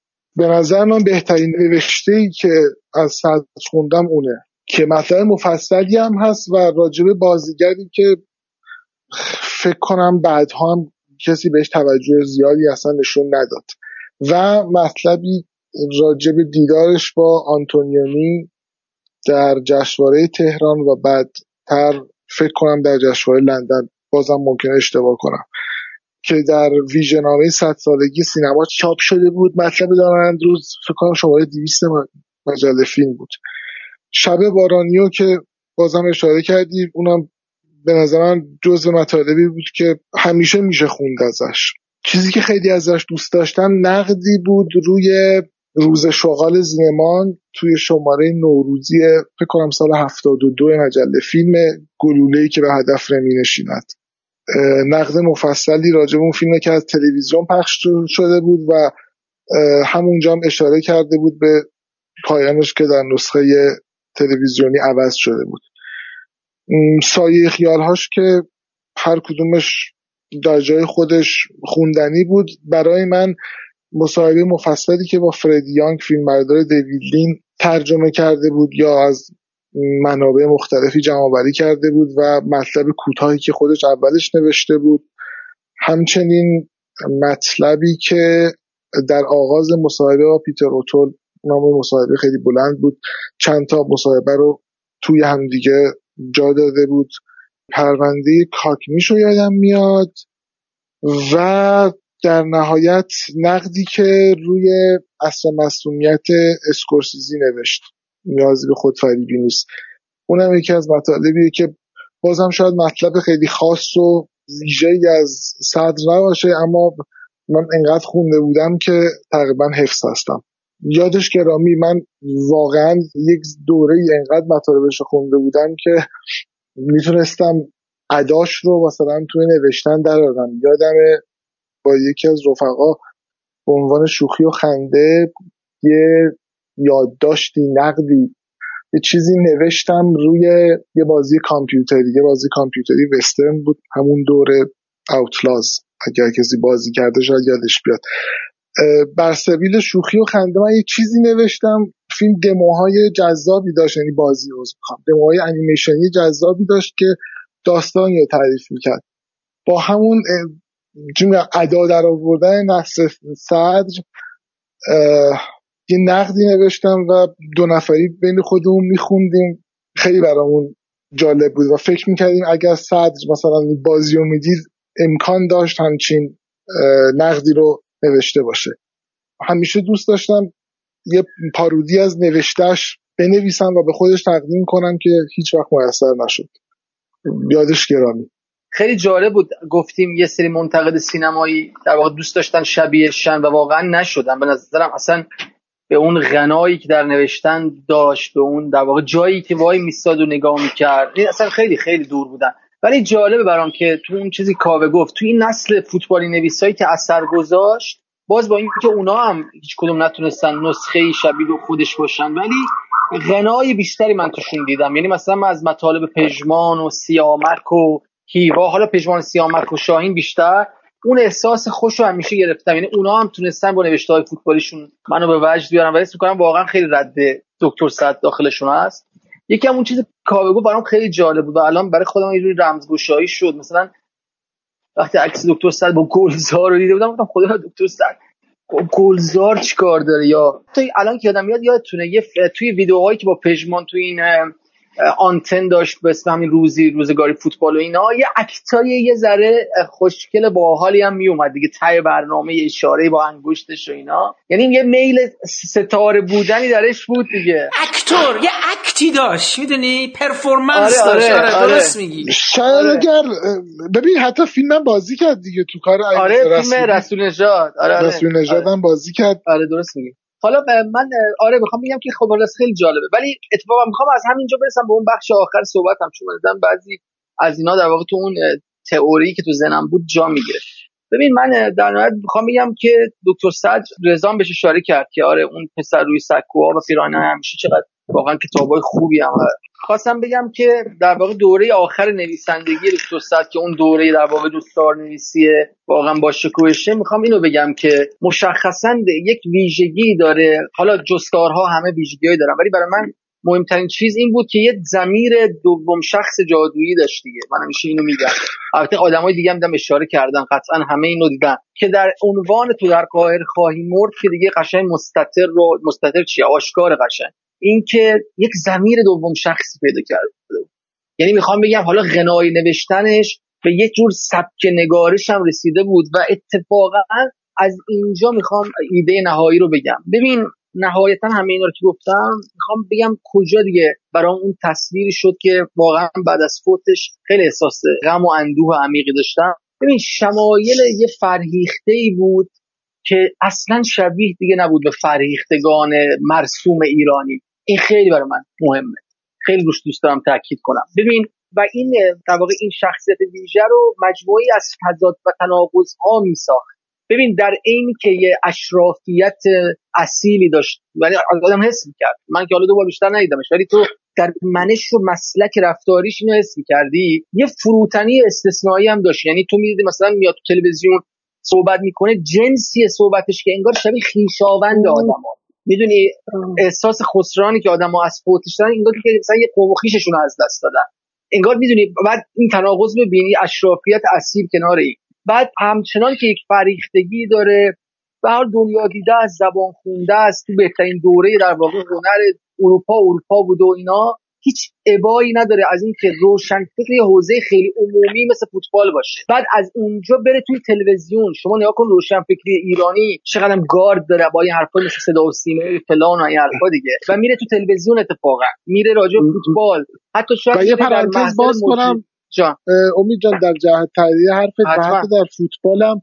اون اشرافیتی که من فقط فوتبال خارجی می‌بینم فوتبال ایرانی چیه نمی‌دونم باشگاه ایرانی به درد نمی‌خوره رو به هیچ عنوان نداشت بله بله. یعنی اطلاعاتی که راجع فوتبال اصلا. ایران حتی نه, فوت... نه مقطع تاریخی فوتبال ایران فوتبال ایران که در جریان بود بازی های لیگ های لیگ یک و دو همه رو به دقت پیگیر بود کاملا درست میگی این مثلا در واقع این دومین قضیت یعنی می‌خوام این چقدر بر علیه اون مینستریم روشن فکری ایرانیه. بعد اصلا خود شوخ طبعی در اینی که تو احساس می‌کنی یه همزمان که شوخ طبعی یه تلخی خیلی تندی هم داره. همزمان که به نظر میاد شیفته داره مرگندیشیه می‌خوام بگم مجموعه این تناقض که دارد و در این سفر دوم شخصی که در نوشتهاش هست انگار ما رو مواجه می‌کنه مواجه ما رو به مواجهه با همین جهانش می‌بره. که خیلی جهان در واقع فرهیخته و خردمندانه یونیکیه. می‌خوام بگم اتفاقا حتی بر ضد این صفتهایی که گفتم هست. خیلی اتفاقا زمینیه. انگار می‌دونی سهل و ممتنه و به دست به نظر آسون به دست میاد اصلا آسون به دست نمیاد. می‌خوام بگم در نهایت اون چیزی خیلی برای من ویژه می‌کرد دکتر صدرو. جایگاهی بود که به عنوان یک آدم ویژه توش وای ایستاد که مطلقا شباهتی نداشت به مینستریمی که در فضای تو از آدم مثلا دانا روشن فکر هر چی اسمش داری. و نهایتا یه چیزی که این دیگه خیلی شخصیه و خیلی خودم واقعا دیگه دوستش دارم. البته نه که من من از این بخش دیدی که یه آدما مثلا در واقع در شکل دانایی مرسوم می‌خوان مثلا یکم این رومانتیک بودن و احساسی گر... احساسات گرا بودنش رو پنهان کنن. ولی اصلا این کار نمی‌کرد. و این وجه یه ذره رومانتیکی داشت در واقع در نگاه به فوتبال در نگاه به خیلی چیزا پدیده ها اینم پنهان نمی‌کرد و اینم به نظرم آخرین قطعه از این پازل جذابیت واقعا چشمگیرش بود. نهایتا هم برای که یادش گرامی بدارم این که می‌خوام بگم با اینکه خیلی کوتاه و عمرش می‌تونست خیلی طولانی باشه و خیلی اتفاقای بهتری بیفته به خصوص در نوشتن به نظرم یه کمالی پیدا کرده بود که می‌تونست کتابای بهتری ازش در بیاد. ولی خوشبختانه تو این دو سال آخر هم لیدز یونایتد اومد لیگ برتر هم لیورپول قهرمان شد هم که این یورو تموم شد و فوت کرد. خودش به نظرم چیزایی بود که توی به حال زندگیش براش مهم بود و اقل اتفاق افتاد و خلاصی که برای خیلی آدما مثل ماها بوده چی از این بهتر. برای این, این کتاب مدل ویکیپدیا سعی کردم از صافی چهره های معروف فوتبال یک پرسپکتیوی بدم به این ورزش. حالا با چند تا مثال اینو میگم. مثلا در مورد پله پله می‌دونی قهرمان برزیلی و سیاه بوده. این مقوله سیاه بودنشه که مهمه. چون در برزیل تو فقط با فوتبال اگه سیاه باشی با فوتبال می‌تونی از فقر و نکبت نجات پیدا کنی. خیلی جالبه. شما با اونایی که فوتبالی اینجا می‌دونن به تیم ملی برزیل نگاه کنین تا حالا مربی سیاه دیدین روی نیمکت برزیل؟ خیلی جالبه نه؟ بازیکن‌ها سیاه هنا بله. ولی مربی ها سیاه نیستن. هیچ هیچ رئیس جمهوری در برزیل که اون همه سیاه داره اون سیاهانی که از قرن 16 و 17 میرن میارن از آفریقا تو مزاره و و دیگه باز می‌دونید یا خواهید دونست. اینا اینا فقط با فوتبال بنابراین مثلا پله اینه که یه نفری بدل به شمایلی میشه. این کردم این سیاه بودن و اینه که این قدرت سیاه با پله تعریف کنم و اینه که یک پسر بچه برزیلی این براش میشه یک شمایل و سعی می‌کنه دنبال کنه. مثلا در مورد مارادونا مارادونا خیلی بازیکن بزرگی و, و میشه راجع گلاش نوشت و داستان و اینا. من مارادونا رو تو این کتاب از دوپینگش یا بهانه دوپینگش در جام جهانی 94 شروع کردم. که محرومش کردن. یعنی یه دفعه له. یعنی با یه فرصت که گیر آوردن مارادونا رو له کردن. قسمت مارادونا راجع اینه که تو وقتی مخالف خونی می‌کنی قیمتش رو خیلی سخت می‌پردازی. مخالف خون بودن چیز آسونی نیست. و مارادونا پرداخت. مثلا مارادونا اینه. مثلا در مورد جالبه در مورد ناصر حجازی و هماین بهزادی. خب من تو مقدمه نوشتم برای فوتبالیست ایرانی نیاز به یک کتاب دیگه ای هست و یه داستان دیگه ای که دیگه فکر نمی کنم من ازم بر بیاد. کتاب دیگه ای تو این حوزه بنویسم. ولی این دوتا رو نوشتم که یه ادای دینی کرده باشم به کشورم به بازیکنایی که دوست داشتم و, و, و هر دوتا کتاب هم حجازی هم هماینی بهزادی مرگه. بهزادی رو حجازی رو ببین. از من از اولین بازی ناصر حجازی رو دیدم. مثلا 17 18 ساله بود. تو تیم ناده یه چیز پنج قسمتیه و فصل آخرشونه که من بیمارستان رفتم سر مزار حجازی و حجازی داره میمیره و, و, و دستشو می‌گیرم میبوسم. سر بچهشون جان آتیلا خانمش. و قسمت آخرش میگم حالا چشمام میبندم و این چیزی که تو فوتبال دوست دارم. که تو خیال پردازی می‌کنی. حالا چون تو گفتی که یه بازیکنای به ما یه چیزایی میدن. یعنی حجازی از جوانی شروع میشه میاد من تو تیم تاج قهرمان آسیا میشه تیم ملی و و و انقلاب میشه می‌خواد میره می‌خواد رئیس جمهور بشه. همون دوره که آقای احمدی نژاد شد می‌دونید که ناصر حجازی هم رفت نوشت اسمشو دیگه. گفت چه ایراد داره که یه ورزشکارم مثل بقیه جای دنیا. بعد اصلا ردش کردن. حالا همه جنبه‌های زندگیش هست ولی این شروعشون آخرش به بیماری مرگ و آخرین قسمتش اینه که من چشام میبندم و ناصر حجازی رو با اون پیراهن زرد یا سبز اون موهای بلند لخت و اون تیپ دوست داشتنی جوون خوش تیپ دیده خیلی سوپر استاری بود. و مجسمش می‌کنم آره، که تو دروازه وایساده توپا داره میاد. و و در این که در مورد مرگ و تلخ در مورد بهزادی هم در مورد مرگشه. من آمین بهزادی رو من من بوستون بودم. آقا یه جایی گرفتار شده بودیم تو بوستون حالا, یه جایی از نزدیکان برف اومده بود. بعد ما هر جا اونا ما رو میبردن ما بعد می‌رفتیم دیگه. اصلا گرفتار شده بودیم. بعد یادم فرهاد اشوانی زنگ زد تلفن زنگ نمی‌زنه اونجا. گفت همین بهزادی مر چیزی می‌نویسی. بعد من پشت پنجره اصلا خودم افسرده. گفتم حتما حتما همایون خان. خب می‌دونید همایون بهزادی از بزرگی واقعا اون موقع ما جوانیشو که می‌دیدیم مثلا ما نو جوان مدرسه یعنی مدرسه دبستانی و دبیرستانی بهترین بازیکن بود.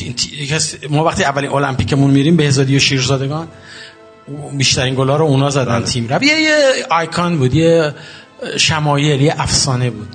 بعد این میاد کات میشه انقلاب میشه بعد این اصلا اجازه نداره حرف بزنه. می‌دونی؟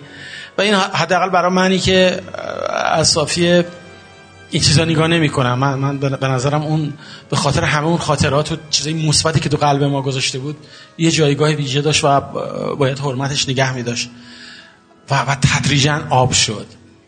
هیچ وقت صحبت نکرد. هماین بهزادی همون کسی که تو بازی 6 تا یا به تیم تاج سه تا گل می‌زنه. سه تا گل بی‌نظیر می‌زنه.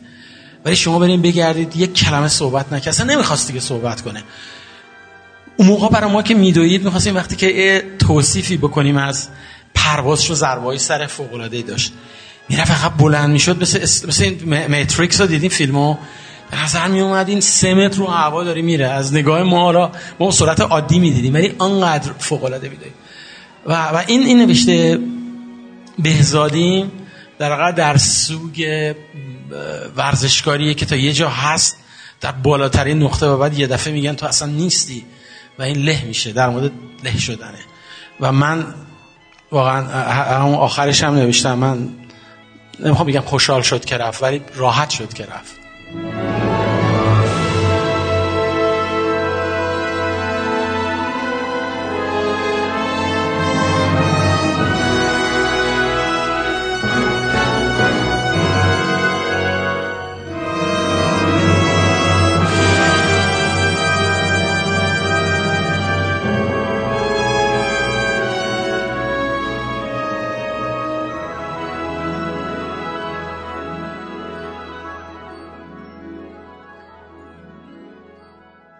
مجموعه صحبت های شما ترکیب صحبت های کاوه و رضا و امید. خیلی من رو با یک غم زیادی دوباره مواجه کرد چون هنوز یه جورایی باور ندارم که صدر نیست فوت شده و یا نمی‌خوام فکر کنم که فوت شده. به خاطر مردی که با نوشته هاش یه عالم فیلم به من معرفی کرد. کسی بوده که تاثیر بسیار عمیقی توی علاقه من به خوندن مجله فیلم داشته به نوشتن داشته. باعث شده که بخوام یه جاهایی تو زندگیم ناخواسته و خواسته عداشو در بیارم. می‌دونی از اون آدمایی بود که دوست داشتم بزرگ شدم شبیه او بشم. همین چیزی که امید میگه. یعنی در عین اینکه به یک استقناعی برسی به لحاظ مالی و به لحاظ روحی که کاری که دلت می‌خواد و بتونی انجام بدی و از اون کاری که می‌خوای بکنی لذت ببری. من به نظرم سعد تو تمام این کارهایی که انجام داد تو تمام این مسیرهایی که رفت به چیزی دست زد که دوست داشت. و دقیقا تو می‌تونستی این که از این کاری که داره می‌کنه لذت می‌بره رو ببینی تو نتیجه کار. اون میزان زحمتی که برای جمعآوری اون مطالبش توی سایه خیال کشید اون میزان علاقه که تو می‌تونستی ببینی حتی موقعی که داره در مورد چیزی منفی می‌نویسه می‌تونستی اون علاقهش رو ببینی که داره از سر علاقهش اینو می‌نویسه. اتفاقا نکته جالب همین بود. او نسبت به زیست ایرانی رفتار ایرانی فرهنگ ایرانی نگاه های انتقادی داشت. اینو من در صحبت ها در, در همون نقداش می‌تونستی ببینی. اون همون بتسازیه و چیز دیگه. ولی در عین حال به شدت ایران رو هم دوست داشت. یعنی اگر او سالهای سال در ایران مونده بود در صورتی که می‌تونست از ایران بره ولی دقیقا مونده بود در ایران و زمانی که فقط متوجه به بیماری شد رفت. این تضاده جذاب بود برا من. در عین همین مرگنگیشی تلخیه یه ایمانی هم به آینده داشت. یه ایمانی به تغییر داشت. و برا من خیلی غم بزرگیه. و برای خیلی دوست داشتم مثل رضا می‌تونستم خیلی از اون مطالبی که باهاش به یاد میارم رو بگم. نمی‌دونم نقد مثلا کازینو تو اون مجله که جلدش سبز بود. و یادم شروعش در مورد نئونهای لاس وگاس بود. یا شکنجهگر برزخ بود اسمش نمی‌دونم یه چیزی در نورهای لاس وگاس بود نئونهای لاس ولی اولش یادمه در مورد می‌گفت در دل یک کویری توصیفگر خیلی خوبی بود. تو اون چیزی که می‌خواست رو از یه فیلم شاید حتی بخشی از مطلب توصیفی از چهره بازیگر بود توصیفی از یک موقعیت احساسی که فیلم در بیننده پدیدار می‌کرد رو به خوبی توصیف بله می‌کرد. بله. اون مطلبی که راجع به باد بوتیکر یا خودش باد باتیکر ترجمه کرد. باتیکر. آره، خیلی درخشان. بله. در مورد پکینپا هم نوشت درسته؟ در مورد پکینپا و در مورد پکینپا نه نه نه نه. در مورد پکینپا مورد وارن این گروه خشن نوشت. خیلی از مطالب و پرونده های موضوعیش حتی توی سایه خیال هم نیست. توی شماره های ویژه جشنواره است. مثلا پرونده خیلی مفصلی راجع به سیدنی پواتیه پرونده جیمز کابرن به مناسبت درگذشت جیمز کابرن راجع به فیلمایی رو به فرانچسکو روزی به مناسبت فیلماش تو جشنواره نوشته بود. پرکاریش باعث شده که آدم که الان به آرشیو رجوع می‌کنه مطالب خوندنی اصلا بسیار یه زیادی مجموعه. مطلبم کاوه در مورد وینسنت پرایس داشت اگه من یادم باشه یه آره آره راجب.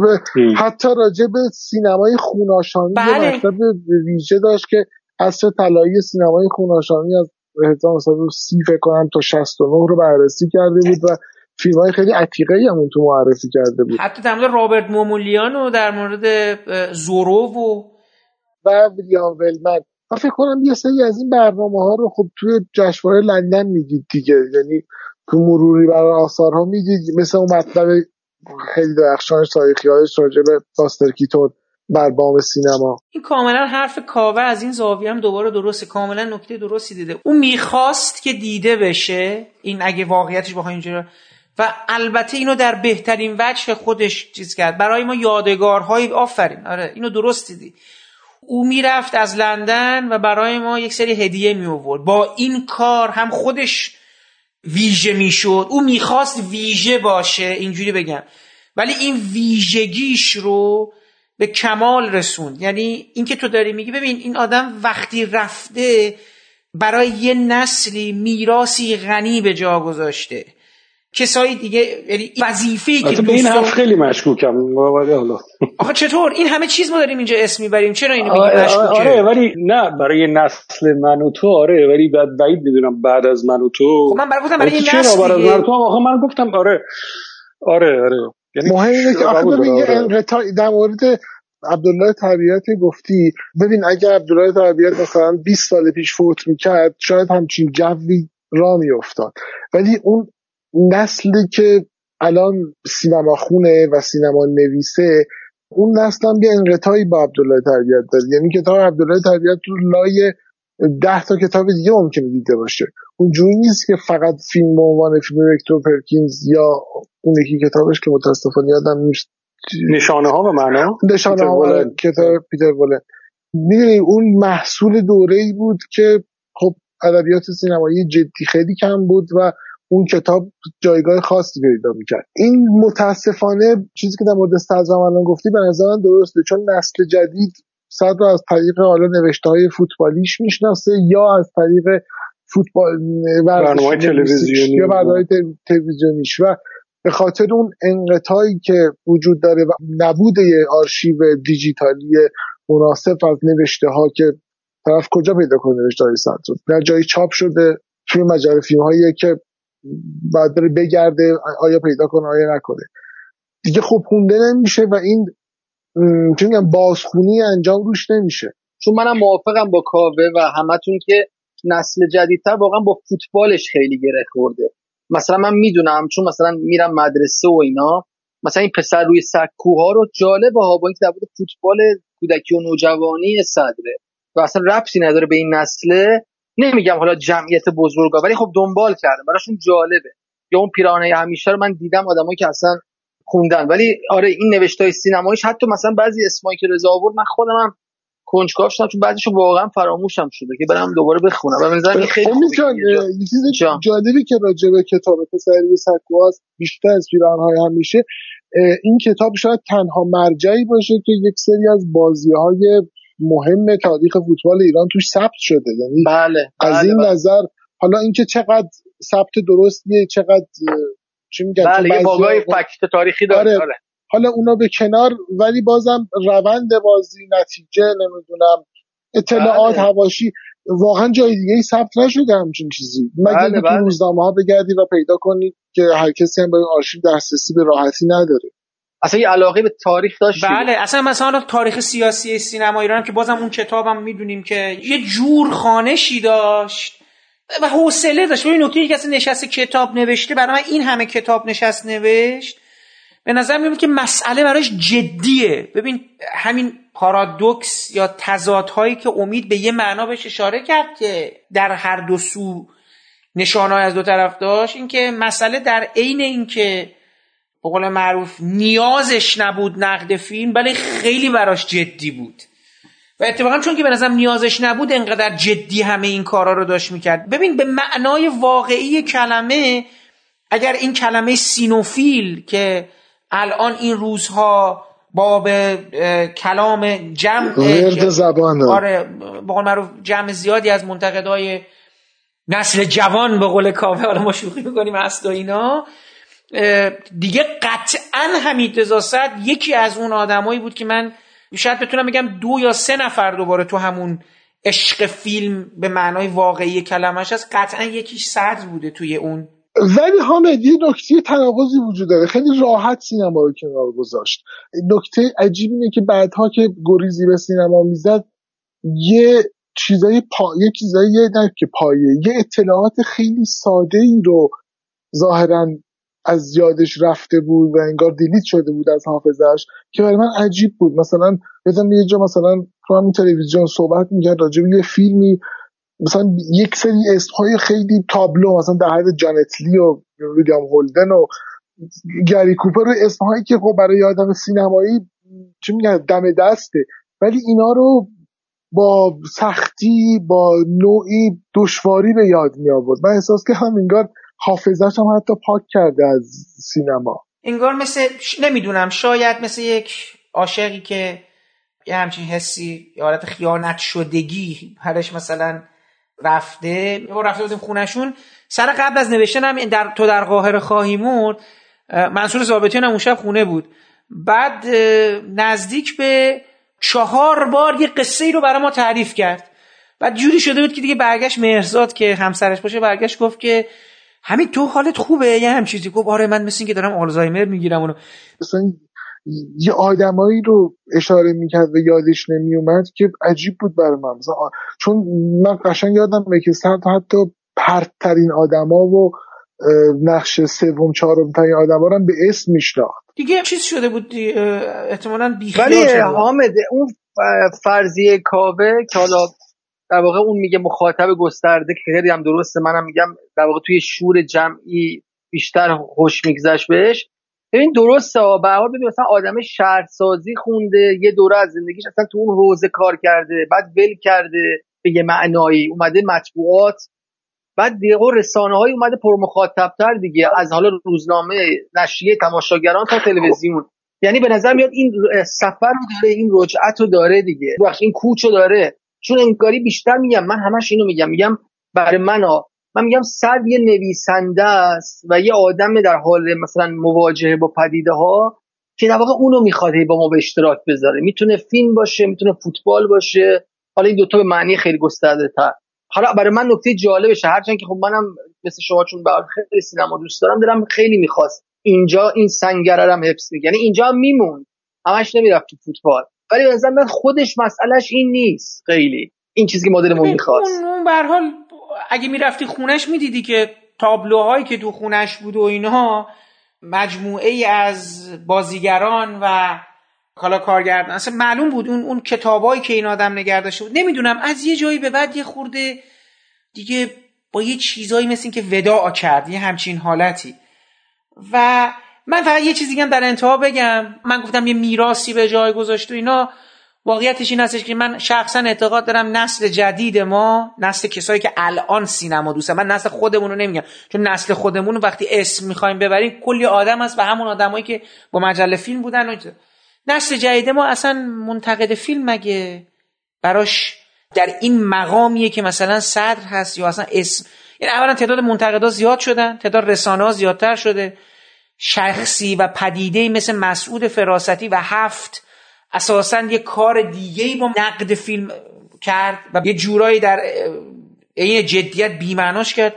و کاوه الان نمی‌دونم تو فکر می‌کنی که نسل ج... یعنی نسل جدید هم مثلا کسی رو به یاد میاره یا اصلا همچی کیفیتی داره نقد فیلم یا همچی کار کردی داره؟ نه قطعا نه. اصلا اون شکل کار کردن و اون نوع نگاه به سینما و مرجعیت منتقد فیلم و عنوان کسی که که گفتم یه مکالمه ای پیشنهاد می‌کنه با فیلم دیگه وجود نداره. واکنش ها خیلی مستقیم تر شده رسانه تو رسانه دیگه معنیش تغییر کرده طبعا منتقد فیلم هم دیگه معنیش تغییر هم هر کسی یه رسانه شده دیگه در دنیا اینستاگرام. هر کسی یه منتقد فیلم. برای همین اصلا امکان بروز یه آدمی حالا نه فقط دکتر سعد همه آدمای اون نست نه زمینه و امکان بروز همچون آدمایی وجود داره نه دیگه مخاطبانشون وجود دارن برای من غم بزرگیه جاشم که پر نمیشه چون شبیهش کم بود یا خودش هم که شما میگی. آدم یونیکی بود و امیدوارم آدمای دیگه حالا اگه کسی گفته گروه میشنوه مشتاق بشه بره اون مجله فیلم ها رو بکاوه و ببینه که حالا میراث خوبی بوده یا نبوده یا تلاشاش همونقدر که ما دو ساعت و خورده در موردش حرف زدیم برای اونها هم انقدر می‌تونه جذاب و ماندگار باشه که حتی عنواناش هم تو ذهن باشه یا بعضی از جملاتی که ذکر کرده یا نه. انتخاب کنین ادیبان حکما هر کدومه که دوست دارین. من پروین اعتصامی به به علتش هم بپرسم این که من اصلا اون شعر شو این که خاک سیهش بالینه است اختر چرخ ادب پروین است. گرچه جز تلخی از ایام ندید هر چه خواهی سخنش شیرین است. امیدوارم قدر ادبیات و بعد نویسندهامون رو بدونیم. این میراثی که بر جای مونده تو این کتابا نتیجه سالها سالها روزها قرون و اعثار هست که جمع شده. و حیفه که با اینجور دیدنهای سریع که الان هممون عادت کردیم شامل خودم. خیلی حیفه این دستاوردها. کم رنگ بشه جایگاهش تو زندگیمون. پایدار باشید. دوستتون دارم. تسلیم میشه